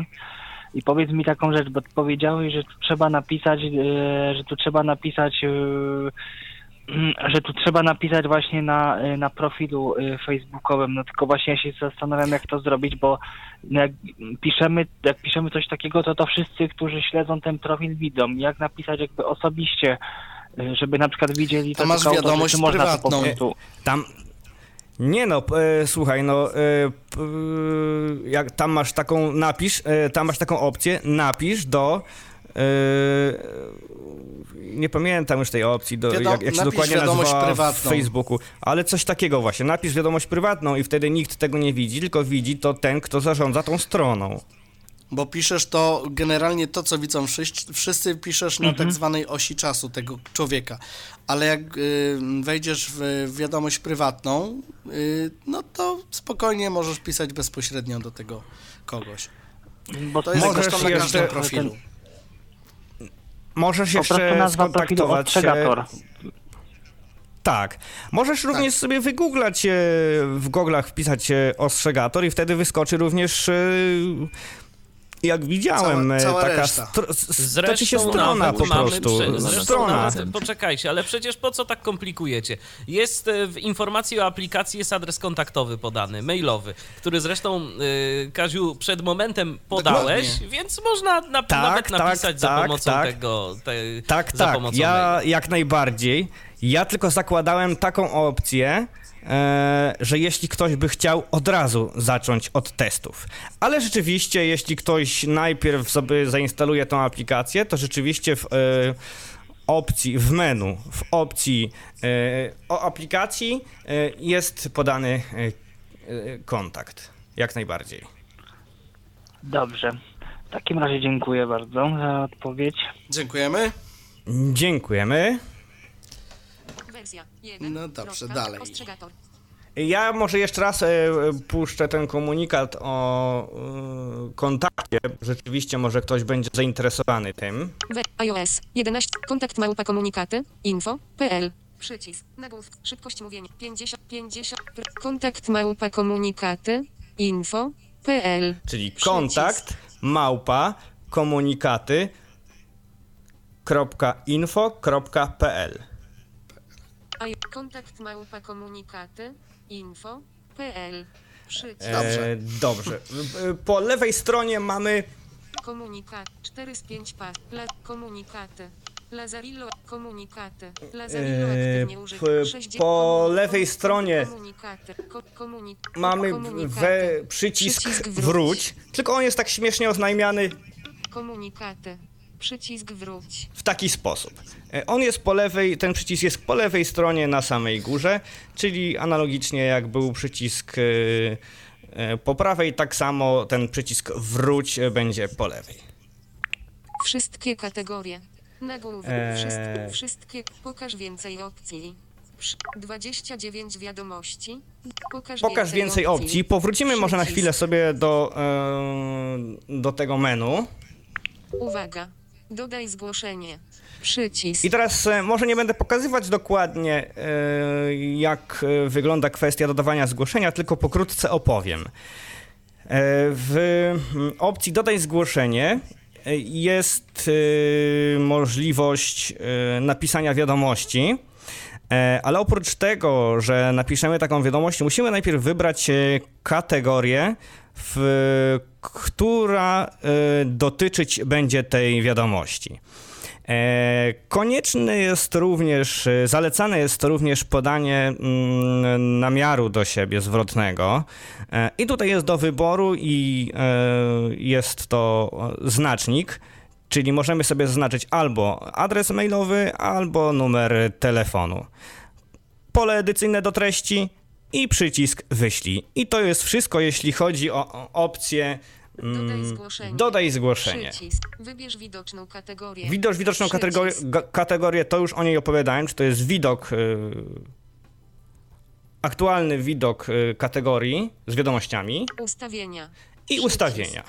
W ustawieniach znajdują się opcje, które y, były również y, po pierwszym uruchomieniu aplikacji, czyli w tym takim prostym y, kreatorze. Ustawienia. Zachowaj. Twoje kategorie. 10. Czyli twoje Przycisk. kategorie, te kategorie można było zaznaczyć wcześniej, Twoje miejsca. 1. Twoje miejsca. Przycisk. I tutaj możemy e, właśnie wybrać te miejsca. E, w, na iOSie wygląda to w taki sposób. Ustawienia. Twoje. Dodaj. Praca. Długość. Praca. Dodaj. E, li, Przycisk. mamy tak, listę miejsc e, i przycisk dodaj. Dodaj. Przycisk. Dodaj. I tutaj Anuluj. mamy Nowe mie- Zachowaj. Nowe miejsce. Nagłówek. nowe miejsce, Zachowaj. Przycisk zachowaj. Ten przycisk używamy już na samym końcu. Nazwa. nazwa miejsca, czyli załóżmy, możemy sobie tutaj zaetyki- za, na, napisać na przykład, e, al, zaetykietować to miejsce na przykład praca, albo dom, albo nie wiem, e, jakieś tam miejsce wypoczynkowe. Pole tekstowe. Wyszukaj na mapie. Wyszukaj na mapie i Tego nie Tu jest- polecamy. Dokładnie, to, tu jest opcja niedostępna niestety dla... e, Znaczy, tak, bo to Znaczy, jest w powiem graficznej. Tak, no to, znaczy powiem tak, no dla osób widzących jest to y, duże ułatwienie, bo one sobie po prostu palcem przejadą, zaznaczą sobie miejsce i nie muszą wpisywać. Tak jak to jest, oczy, tak jak je, jest oczywiście taka możliwość y, wpisania Dokładnie, w miejsca. przypadku ro- lokalizacji od razu na mapie mamy pokazane, gdzie jesteśmy my. Tak. I w polu tekstowym właśnie wpisujemy miejsce, miejsce czyli adres. Najlepiej wpisywać e, ulicę, e, można wpisać e, numer domu, chociaż z tego co się orientuję nie trzeba. I, i też zalecane jest, abyśmy wpisali e, nazwę miasta, czyli w moim przypadku będzie to Kraków. Ja z Czyli własnego moim doświadczenia przypadku- mogę jeszcze tylko powiedzieć, że wystarczy wpisać też samą e, nazwę miejscowości i to wystarczy. Może ta lokalizacja wtedy Tylko- będzie mniej dokładna, natomiast no wiecie, jeżeli mamy jakieś małe miasto, tak jak chociażby moja Iława, tak, no to wystarczy wpisać Iławę i wtedy mamy, i, i wtedy mniej więcej i tak, no raczej nie będą tu generowane przynajmniej na razie komunikaty dla dzielnicy e, tego miasta, a raczej tak bardziej ogólnie. No w każdym razie sprawdziłem, działa. E, Rzeczywiście, uprzedziłeś mnie właśnie to, co chciałem powiedzieć, bo rzeczywiście testowałem też opcję wpisywania samego Krakowa, natomiast no nie ukrywam, dostawałem dużo więcej wiadomości, y, trochę takich mniej przydatnych dla mnie, bo z drugiego końca Krakowa, e, a będąc w takim dużym miejscu jak Kraków, no fajniej jest jednak e, ustawić tą dokładniejszą lokalizację. Szukaj. Przycisk. E, Po wpisaniu e, danych adresowych przyciskamy przycisk szukaj i niestety na chwilę obecną nie mamy tak jakby e, pokazanej listy ani e, nie mamy zaznaczenia, że to miejsce zostało znalezione. Szukaj. Po prostu musimy Przycisk. zaufać. I je, e, że to miejsce zostało e, poprawnie wpisane. Zazwyczaj to jest poprawnie. E, możemy to zweryfikować po, już po dodaniu na przykład konkretnej lokalizacji. Ja spróbuję tutaj. Dodać, na przykład swoje miejsce.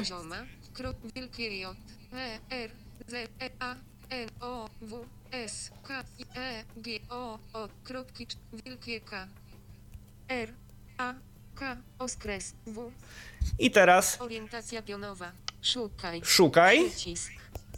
Szukaj. Wpisałem swoją nazwę ulicy, wpisałem e, Kraków. Szukaj. Jerzmanowskiego Kraków. I teraz, tekstowe. abyśmy się dowiedzieli, że, że, e, czy to jest poprawnie wpisane, Wyszukaj na mapie. Pole tekstowe. Nazwa. a jeszcze Pole nazwa, tekstowe. to tutaj uzupełnię. Teksto. I napiszę dom. kropki cztery, Wiel o M. Dom. Orientacja nazwa. Zachowaj. I Przycisk. przycisk zachowaj. I jeśli naciśniemy przycisk zachowaj, powinna się nam pokazać, mm, poka- powinna się nam pokazać informacja o e, Lokalizacji. o lokalizacji, tylko e, nie w formie naz- ulica, miasto, tylko w formie danych punktu. GPS, GPS-a, bo to GPS, są tak. szerokość, szeko, szerokość, Szerokość długość. długość. Ustawienia. Przycisk wróg. Twoje miejsca. Nagłówek. Dodaj. Przy... Praca. Długość. Dom. Długość. właśnie, tam miałeś. 50 stopni 0,41 Tak, chciałem pokazać na przykładzie dom. Szerokość. 20 stopni 0,37 E. I teraz y, mam te dwa miejsca zdefiniowane jako te moje miejsca. To wszystko, jeśli chodzi o lokalizację. Ustawienia. Praca. Lazarillo. Ustawienia. Przycisk wróć. Naciskam przycisk wróć po lewej stronie na samej górze. Twoje miejsca. Wzorce ignorowania. 0. Wzorce ignorowania. To jest właśnie ta opcja, o której opowiadał Tomasz e, podczas dzisiejszej audycji. Dzięki tej opcji e, mamy możliwość filtrowania wiadomości, które do nas przychodzą. I tutaj w tym miejscu e, pokazują nam się te filtry, które mamy aktualnie e, ustawione. Pokazuj nieprzeczytane wiadomości na początku listy. To jest przydatna funkcja, która umożliwia pokazywanie wiadomości y, tych nieprzeczytanych y, na samej górze. Tak, a- abyśmy po tuż po otwarciu aplikacji mieli właśnie te nieprzeczytane wiadomości.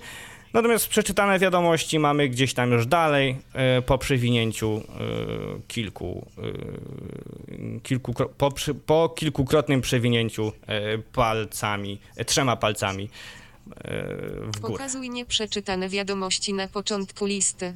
Przełącznik. I to jest checkbox, czyli Włączone. albo zaznaczamy, albo nie. Nie pokazuj przeczytanych wiadomości dla mnie jest, które już opuściłem.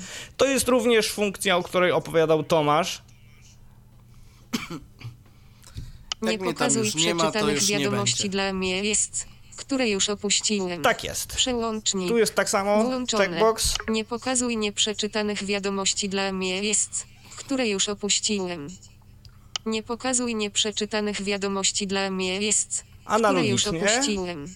Pokazuj komunikaty tylko dla twoich miejsc. Pokazuj komunikaty tylko dla twoich miejsc. Przełącznik. Myślę, że to jest e, zrozumiałe, więc nie będę tego po prostu tłumaczył. Skrócona wersja listy. I teraz, to jest ważna opcja, która e, na chwilę obecną dla nas tak naprawdę wiele nie robi. Natomiast e, e, robi e, dużą różnicę dla osób słabowidzących e, lub pełnosprawnych. Jeśli mamy zaznaczone, Skrócona wersja listy. Przełącznik. Włączone. E, jeśli mamy odznaczone, e, powiem za chwilę, e, czym się to różni odznaczone lub e, zaznaczone lub nieodznaczone.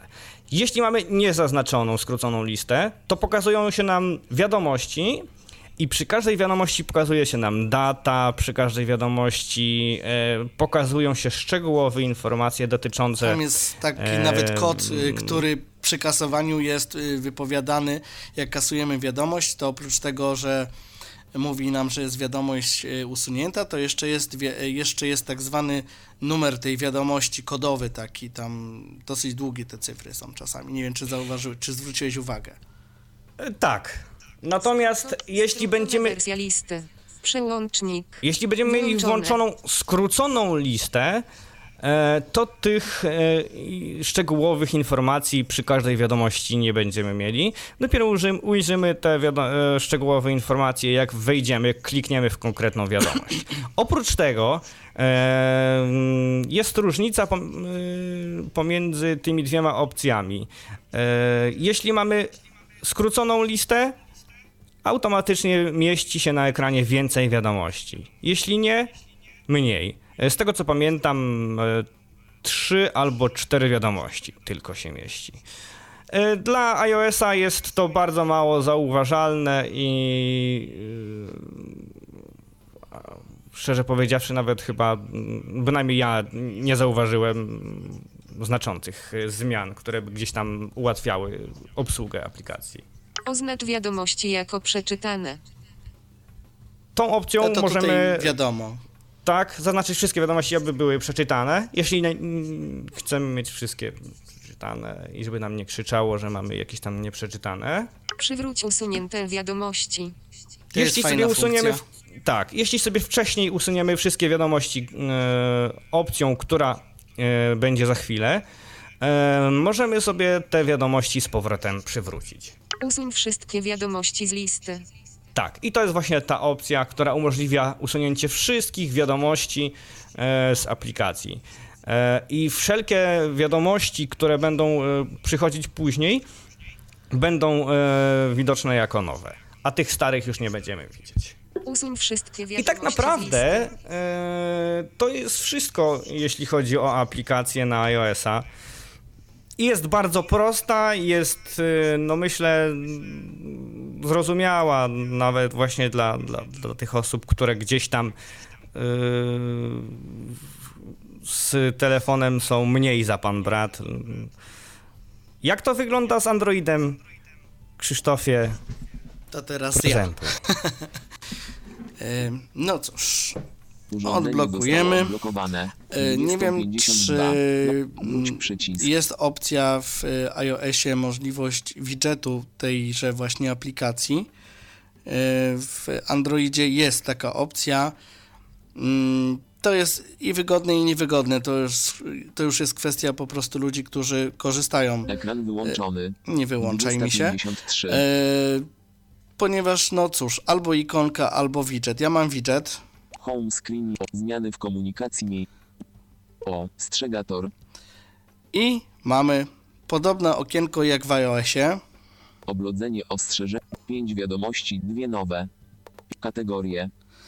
Ym, Nie wiem, czy Kazimierzu tutaj, ym, ja się zatrzymam przy tych kategoriach. U Tak. ciebie w iOSie był to nagłówek. U mnie po kliknięciu w y, opcję kategorie mogę te kategorie rozwinąć bez wchodzenia gdziekolwiek. Wybrano biuro rzeczy znalezionych. Wybrano awarię. Wybrano jakość powietrza w Twojej okolicy. Wybrano komunikaty. Wybrano ostrzeżenia hydrologiczne. Wybrano ostrzeżenia meteorologiczne. Wybrano transport i komunikacja. To w iOSie mamy jest to właśnie, to w iOSie jest to właśnie w e, więcej opcji i więcej ustawień. Wróć przy A tutaj w Androidzie mamy to na górnej belce okna y, tego z wiadomościami od razu. Chyba, tam że to u ciebie, chyba, bo u ciebie to po, za 6 każdym razem pokazuje, że to jest 2018 zaznaczone, tak? 13:38. Tak. E, I czy przypadkiem to nie jest u ciebie po prostu ten widok, który jest w iOSie? e, zaraz e, jak wejdziemy w więcej, o, e, więcej opcji i wtedy jest taka opcja zaraz tuż obok Dzisiaj zgłoszenia. jest wtorek, oblodzenie ostrzeżenia meteorologiczne. E, czyli Ale tutaj mamy od razu- widoku kategorii. 2018 Roku, Tak, ale tutaj 13:30. mamy jeszcze od razu fajną rzecz, ponieważ e, możemy się dowiedzieć na bieżąco, czy jesteśmy e, jakby zgodni z stanem faktycznym. 5 wiadomości. Oblodzenie o kategorie. Oszczędzanie 5 wiadomości kategorie. Ja sobie tutaj wejdę. 79 więcej opcji O, więcej opcji. o aplikacji. Ustawienia. Włączono tryb ochrony I tyle. ustawienia. Już tutaj nie mam tego wyboru, co ty miałeś. Mam tylko ustawienia i o aplikacji. O aplikacji. Czyli jednak aplikacje się różnią. Ja tutaj muszę jeszcze bardzo przy- przeprosić, bo zapomniałem O, jeszcze o jednej opcji, e, o jednej ważnej 6 rzeczy. marca 2018 E, roku, Jeśli mamy jakąś 20:55. wiadomość, jeśli jesteśmy na oknie głównym, jeśli mamy jakąś wiadomość, to właśnie gest, palec w górę i palec w dół e, umożliwia nam e, zarządzanie konkretną wiadomością. E, czyli mamy, jeśli mamy Kulturalny wtorek sprawdź, na przykład taką co się dziś dzieje w mieście. wiadomość, Jeśli to jednym, e, to gest jednym palcem w górę i w spędzić dół Oznacz jako przeczytane. Ignoruj podobne. Usuń. Aktywuj. Domyślna. Oznacz jako przeczytane. mamy e, te opcje e, dotyczące konkretnej tej jednej wiadomości. No to tutaj Android się tutaj również różni, ponieważ jeszcze wrócę do tego um, stanu faktycznego. Na górze, nie wiem czy u Ciebie to było widoczne, natomiast u mnie Oblodzenie ostrzeżeń. Dziś kategorii. Oblodzenie o. Dzisiaj jest wtorek 6 marca 2018 roku 20.56. takie coś. Żebyśmy wiedzieli, czy faktycznie mamy stan faktyczny tych wiadomości, czy to są jakieś wiadomości no skądś tam inąd, tak? I teraz tak, mm, ja dostałem tych wiadomości kilka, celowo na poczet tego spotkania nie kasowałem tych wiadomości, Oblodzenie ostrzeżenia meteorologiczne. Data utworzenia 6 marca 2018 roku 13.38. Data I teraz tak, alert wiadomość numer 470 482. tak? To jest ten numer kodowy, o którym ja mówiłem. Yy, Po, w Androidzie po kliknięciu dwukrotnym, przy drugim e, kliknięciu, przytrzymaniu pokazują nam się Pokaż na mapie. te wiadomości. Pokaż. Oznacz jako przeczytaną. I to jest to, o czym ty wspominałeś y, z tym palcem góra w dół. Kopiuj udostępnij komunikat. Oznacz jako przeczyta. Po, pokaż. Ignoruj podobne komunikaty. Usuń. Te opcje również są dostępne 470 400. po kliknięciu w wiadomość. Tak, i teraz. Możliwość E, mamy- udostępnienia tej wiadomości. utworzenia 6 Dokładnie, teraz- 2008. tutaj mamy skrót jakby tej wiadomości, ale żeby mm, dowiedzieć się szczegółów, no to musimy w tą wiadomość dwa razy Ostrzegator. kliknąć i mamy pełną treść. Ostrzeżenie numer 16. Identycznie jest na systemie iOS, czyli na iPhone'ie. Prognozuje się spadek temperatury powietrza poniżej 0 stopni Celsjusza powodujący zamarzanie mokrych nawierzchni dróg i chodników. Temperatura minimalna od minus 3 stopni Celsjusza do 0 stopni Celsjusza przy gruncie lokalnie do minus 4 stopni Celsjusza. Biuro Biuro Prognoz Meteorologicznych we Wrocławiu. Obszar województwo dolnośląskie. Ważność od 2018 03 07 12 do 2018 03 07 8. Prawdopodobieństwo 80% oblodzenie. Uwagi obowiązują do godziną 23 dnia 6 marca 2018 roku ostrzeżenie numer 15 na intensywne opady śniegu, jedna wydane o godzinie 9.33 dnia 6 marca 2018 roku. Czas wydania 2018 Zaraz powiem coś, e, a propos, bo- Czyli komunikaty wyglądają identycznie jak na iOSie. Czyli, teraz, czyli wsze- y, wszelkie informacje bo- dotyczące wiadomości, daty, bo, czasu, bo teraz jest rzecz, jest, jest rzecz istotna, o którą pytał bodajże chyba. Artur. Zmiany w kom... 5 wiadomości, wszystkie kategorie. Chodzi tutaj o te źródła. Tutaj mieliśmy źródło podane, skąd y, zaczerpnięto ten komunikat. Y, I to myślę, że było dość szczegółowo podane, bo tam była podana nazwa instytutu i nazwa mm, synoptyka, który to wystawił. Y, Także tutaj jakby Tak, bardzo często też wiadomości jest odpowiedź e, na, są na to podane pytanie. odnośniki, e, są podane odnośniki do, całego, do całych artykułów. Urządzenie zostało od... zmiany w komunikacji. Wszystkie Dokładnie. kategorie. I teraz tak. E. Ja tego nie pokazywałem z tego względu, że Tomasz już o tym opowiadał, ale, ale tak to wygląda, że właśnie mamy wiadomość, mamy y, datę tej wiadomości, mm, ważność wiadomości i bardzo często jest właśnie umieszczony link, czasem mapka, e, odnośnik, No załóżmy, z którego właśnie możemy sobie Więcej cały artykuł.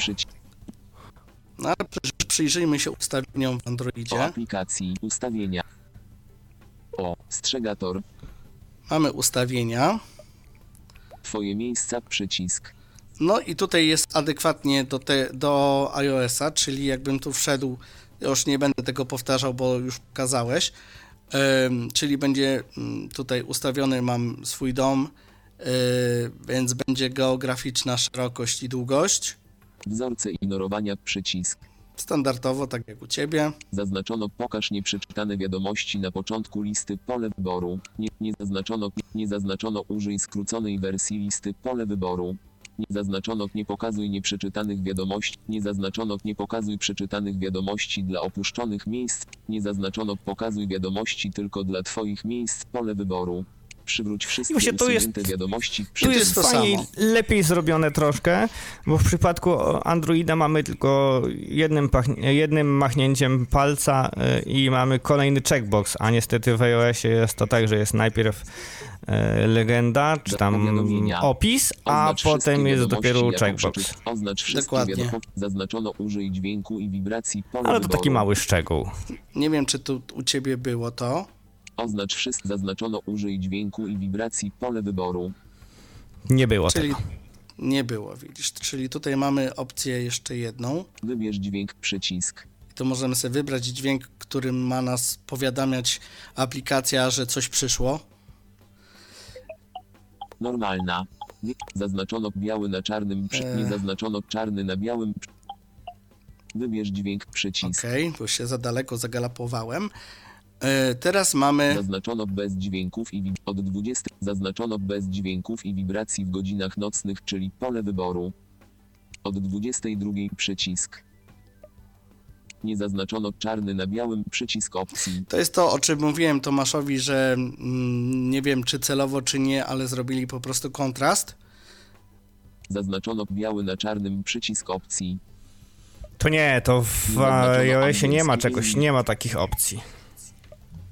Zaznaczono biały na czarnym przycisk. Nie, wielkość tekstu. Nie zaznaczono angielski English przycisk opcji. To jest w jakim języku ma mm, być aplikacja. Zazna, zaznacz język komunikatów. O, właśnie. Nie zaznaczono angielski English przycisk opcji. Normalna. Co tu jest? Bo to jest strasznie trudno cię... Wielkość tekstu. traf- Zaznaczono A, angielski czcionka tu English jest. przycisk op. Wielkość tekstu. Normalna. Normalna. Domyślne ustawienie 40% element sterujący przewijania. To będzie pewnie jasność. Nie chcę teraz tego ruszać, żeby sobie nie rozkonfigurować. Domyślne ustawienia map. Mamy takie coś. Wielkość tekstu. Domyślne ustawienia map. I czy coś tu jeszcze jest? Nie zaznaczono natężenie ruchu. O, Domyślne ustawienie. Nie zaznaczono natężenie ruchu. Domyślne ustawienia map. Nie zaznaczono satelita przycisk opcji. O, Domyślne ustawienia. Zaznaczono mapa przycisk opcji. Nie zaznaczono satelita przycisk opcji. Nie zaznaczono teren przycisk opcji. Nie zaznaczono natężenie ruchu pole wyboru. e, czy coś jeszcze? Zaznaczono przesu zaznaczono gesty pozwalają na szybkie usuwanie. Nie zaznaczono teren, nie zaznaczono natężenie ruchu pol. Gesty pozwalają na szybkie usuwanie wiadomości i oznaczanie jako przeczytane, nieprzeczytane. Zaznaczono przesunięcie w prawo usuwa wiadomość pole wyboru. Zaznaczono przesunięcie w lewo oznacza wiadomość jako przeczytaną pole wyboru. Zaznaczono przesunięcie w lewo oznacza wiadomość jako nieprzeczytaną pole wyboru. Wróć przycisk. I to generalnie wszystko, co jest w ustawieniach. O, strzegator. Tak wygląda mm, aplikacja z grubsza w Androidzie. No i tutaj, y, tak, już, tak jak już wcześniej wspominałem, Zmiany dzisiaj jest w to wszystkie kategorie. mogę sobie mm, w przeciwieństwie do iOS-a wybrać jednak te kategorie, Kategorie. nie wchodząc głębiej. Wszystkie kategorie. To nie jest nagłówek, to jest przycisk chyba, bo no tutaj nie, po, nie mówi mi, czy to jest przycisk, czy nie. Pięć wiadomości. Włączono NFC. Widzisz, to jest, to jest aktualny widok. To nie jest, wi- to nie jest wybór y, kategorii, A ja tego nie mogę y, zmienić. z których możesz y, dostawać y, komunikaty, tylko to jest widok. To znaczy się tak, wszystkie wiadomości klikniesz, to masz, y, że ci się pokażą wtedy wszystkie wiadomości. Jeśli klikasz y, jakąś konkretną kategorię, wtedy ci się pojawia na głównym e, ekranie aplikacji wszystkie e, wiadomości z tej jednej konkretnej wiadomości. Natomiast, Być może. natomiast wybór, natomiast wybór kategorii, z których później Zmiany będziesz otrzymywać e, komunikaty, tak, masz, e, jak dobrze pamiętam, w menu w środku. E, To znaczy, ja mam tutaj tak, wszystkie kategorie i kategorie. Więc jak kliknę wszystkie kategorie, to tak jak powiedziałeś, pokazują się wiadomości z, z wszystkich e, kategorii, ale obok mam przycisk kategorii, który bez wchodzenia głębiej rozwija mi e, menu z kategoriami. I tutaj mogę sobie właśnie z, e, z, zaznaczyć lub nie zaznaczyć kategorii, z których chcę dostawać cokolwiek. Więc to mniej więcej chyba tylko takie są e, dwie, róż, dwie różnice, jak chodzi o okno główne mm, między iOS-em a Androidem. Jak, poka- jak klikniesz przycisk, przycisk. pok- e, jak klikniesz przycisk, pokaż wszystkie kategorie, O, wtedy ci się zamknie menu i pokaże ci się wtedy lista z wszystkimi kategoriami. E, Z wszystkimi wiadomościami z przycisk. wszystkich kategorii. Wiadomościami. O, strzela. Dokładnie. Wszystkie KT myślnik mobile. I teraz, e, no cóż, generalnie reszta się niczym nie różni od iOS-a, oprócz tych e, funkcji, które tam potem pokazałem. I co ciekawe, mm, Tomasz wspomniał, że oni nie robili e, nic, e, przynajmniej z tego co czytałem z wiadomości od ciebie, że nie robili nic z myślą o osobach niepełnosprawnych, jakkolwiek by to zabrzmiało, bo, bo nie. Po, po prostu było to już okazuje- jakiś czas, po prostu było to już jakiś czas temu, dlatego, dlatego po prostu Tomasz e, mógł nie pamiętać, a, był, a jest, też taka, jest też takie prawdopodobieństwo, że przecież taką stronę e, może obsługiwać niekoniecznie jeden człowiek, dlatego też może Toma, No tak, Tomasz tylko- tej wiadomości nie widział ode mnie. No. Tylko, tylko, że, tylko że wiesz, ym, tutaj jest kwestia tego, że tak jak powiedziałem, we wiadomości było napisane, że oni nie robili tego z myślą o niepełnosprawnych, natomiast w ustawieniach mamy y, kolor czcionki, mamy kontrast, mamy y, gesty, które nam ułatwiają sprawę, także tak jakby generalnie brali to pod uwagę, jakby nie patrzeć, nie? Może po prostu któraś Androida. biblioteka użyta do, może po prostu któraś e, biblioteka użyta do programu umożliwia takie opcje. E, ciężko mi jest to stwierdzić bynajmniej. Bynajmniej rzeczywiście dobrze, że takie opcje są e, i rzeczywiście jest to ułatwienie dla tych osób, które mm, załóżmy właśnie mają problemy ze wzrokiem, a jeszcze posiadają jakąś resztkę wzroku, z której mogą korzystać, z której mogą korzystać. Dokładnie. Poprzez E, na przykład powiększenie sobie czcionki mogą sobie przeczytać konkretny tekst. Dokładnie. To jest, to jest Tam bardzo zmiany. fajna, fajna sprawa. Yy, tak, jak, mm, no, tak jak powiedziałem, nie zauważyłem w iOSie tych y, udogodnień, chyba że ich No nie, nie ma niestety, nie ma. Nie, nie, nie ma niestety, nigdzie nie ma. Natomiast tutaj bardzo się zdziwiłem, e, widząc coś takiego, bo e, pierwsza moja myśl to była taka, że o, coś pomyśleli o osobach niewidomych bądź niedowidzących, bo widzę, że opcje są jakby z myślą o nich przygotowane, nagle dostanie bum, wiadomość od ciebie, a na końcu napisane nie myśleliśmy o mm, jakby usprawnieniu pod tym kątem. No to mówię, no ciekawe. Yy, Tutaj nie, nie skończyliśmy jakby tematu z Tomaszem, bo nam troszkę umknął, a miałem zamiar go zapytać o to. Yy, No ale dobrze, no było minęło, że tak powiem. No i tyle. Czy coś jeszcze mamy do dodania? Ja tylko jeszcze chciałem się ciebie zapytać, jak wygląda taki ogólny widok e, tej aplikacji. Czy rzeczywiście tak samo, czyli wiadomości są pod spodem, po prawej stronie jest przycisk domenu, po lewej jest przycisk wróć. E, Też tak E, samo to wygląda? Tak, dla tych przypa- osób, które korzystają z z Androida i korzystają e, z, przy pomocy eksploracji ekranu, a nie przy pomocy gestów, bo wiadomo, eksploracja e, przyspiesza e, pracę z aplikacjami, w ogóle z telefonem. Tutaj jak chodzi o Androida, to mm, można jakby nie ma jakby y, takiej standaryzacji, dlatego że o ile przycisk więcej opcji znajduje się również po prawej stronie, o tyle przycisk wróć y, to już jest zależne od telefonu. W moim przypadku on znajduje się y, w dolnej części telefonu, y, to jest ten y, standardowy przycisk mm, wstecz. I, I tyle. Nie ma jakby w aplikacji takiego przycisku w przeciwieństwie do iOS-a. I to tak mniej Rozumiem. Czyli, czyli w taki sposób to wygląda. Y, Jeśli chodzi o nawigację w aplikacji y, Ostrzegator na iOS, y, te przyciski, czyli więcej opcji, jak i również po, pra- po prawej stronie, jak i również po lewej stronie wróć, działają tak samo jak gesty iPhone'owe, czyli jeśli chcemy wrócić na przykład z konkretnej opcji, to poprzez potarcie dwoma palcami również możemy e, wrócić. W niektórych aplikacjach e, nie ma takiej możliwości, trzeba nacisnąć ten przycisk, dlatego też o tym wspominam, że wszelkie gesty e, z VoiceOvera jak najbardziej działają, czyli interakcje z konkretnymi wiadomościami, czyli nawigacja po menów e, do przodu i do tyłu, czyli przewijanie listy wiadomości, przewijanie listy wiadomości za pomocą trzech palców. Czy to w górę, czy to w dół, te wiadomości e, fajnie się przewijają, bez problemu. Tu, tutaj tutaj Jest można jed, było... właśnie Mhm. jest No. jedynie właśnie taka jedna wada propos iOS-a, e, o której ym, już tutaj delikatnie wspomniałem, że, że, że, że y, są pewne kwestie, które można byłoby naprawić. Otóż jeśli idziemy gestem e, po wiadomościach w prawo, nie przewijamy tych wiadomościach, e, wiadomości trzema palcami, tylko idziemy gestem w prawo, to jeśli chcemy wrócić e, w lewo do załóżmy którejś z kolei wiadomości, którą już wcześniej przeczytaliśmy, idziemy sobie gestem w lewo, to niestety lista aplikacji nam zaczyna szaleć i y, zaczyna pływać i uciekać. I wtedy y, gesty powodują, gesty w lewo jednym palcem powodują, że y, lądujemy na początku aplikacji.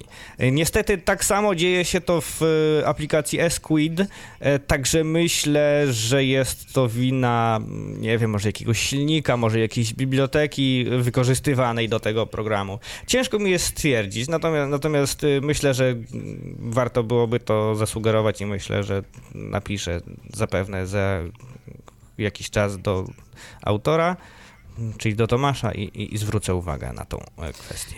Ja tutaj y, chciałbym jeszcze zauważyć, że w Androidzie jest ciekawa rzecz, ym, jak chodzi o aplikację Ostrzegator, ym, ponieważ no, sam y, Android y, ma swoje gesty wiadome, tak?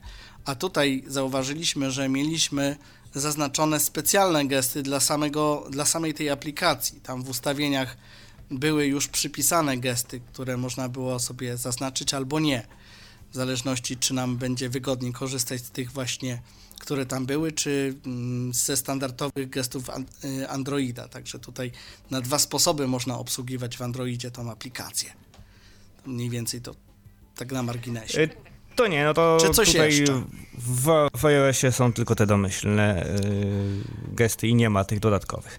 Z mojej strony to wszystko. W sumie więcej o tej aplikacji chyba już y, mm, no po prostu nie ma co opowiadać, bo jest to rzeczywiście bardzo prosta aplikacja i myślę, że wszystko, co było ważne, zawarliśmy podczas e, tej audycji. Natomiast e, jeśli była taka sytuacja, że coś przypadkowo, omyłk, omyłkowo ominęliśmy, e, napiszcie w komentarzu, Tak jest. a na Pod- pewno pod, się odniesiemy do tego. Pod naszym, pod, naszym, pod naszym podcastem. No dobrze, y, w takim razie moim gościem był Kazimierz Parzyk. Dziękuję Ci za współudział, bo w pewnym momencie y, podzieliliśmy się jakby rolami y, Dziękuję. współpracującymi, żeśmy się stali obaj. No ale dobrze, powiedzmy, że jakoś tam zachowaliśmy hierarchię mniej lub bardziej. Y, Dziękuję za współpracę z, za mikrofonem Bruzda, Bruzda Krzysztof. y, I jeszcze raz dziękujemy Tomaszowi e, za to, że Oczywiście. poświęcił dla nas czas. Dokładnie. Trzymajcie no i się. Kazimierzowi również, ponieważ on, to on go jakby namówił do współpracy, y, do, do współpracy, co ja mówię, do mm, współudziału do tej audycji, do rozmowy. Także tutaj Kazimierz ukłon w Twoją stronę. Dziękujemy bardzo za uwagę i do usłyszenia. Do usłyszenia. Był to Tyflo Podcast. Pierwszy polski podcast dla niewidomych i słabowidzących. Program współfinansowany ze środków Państwowego Funduszu Rehabilitacji Osób Niepełnosprawnych.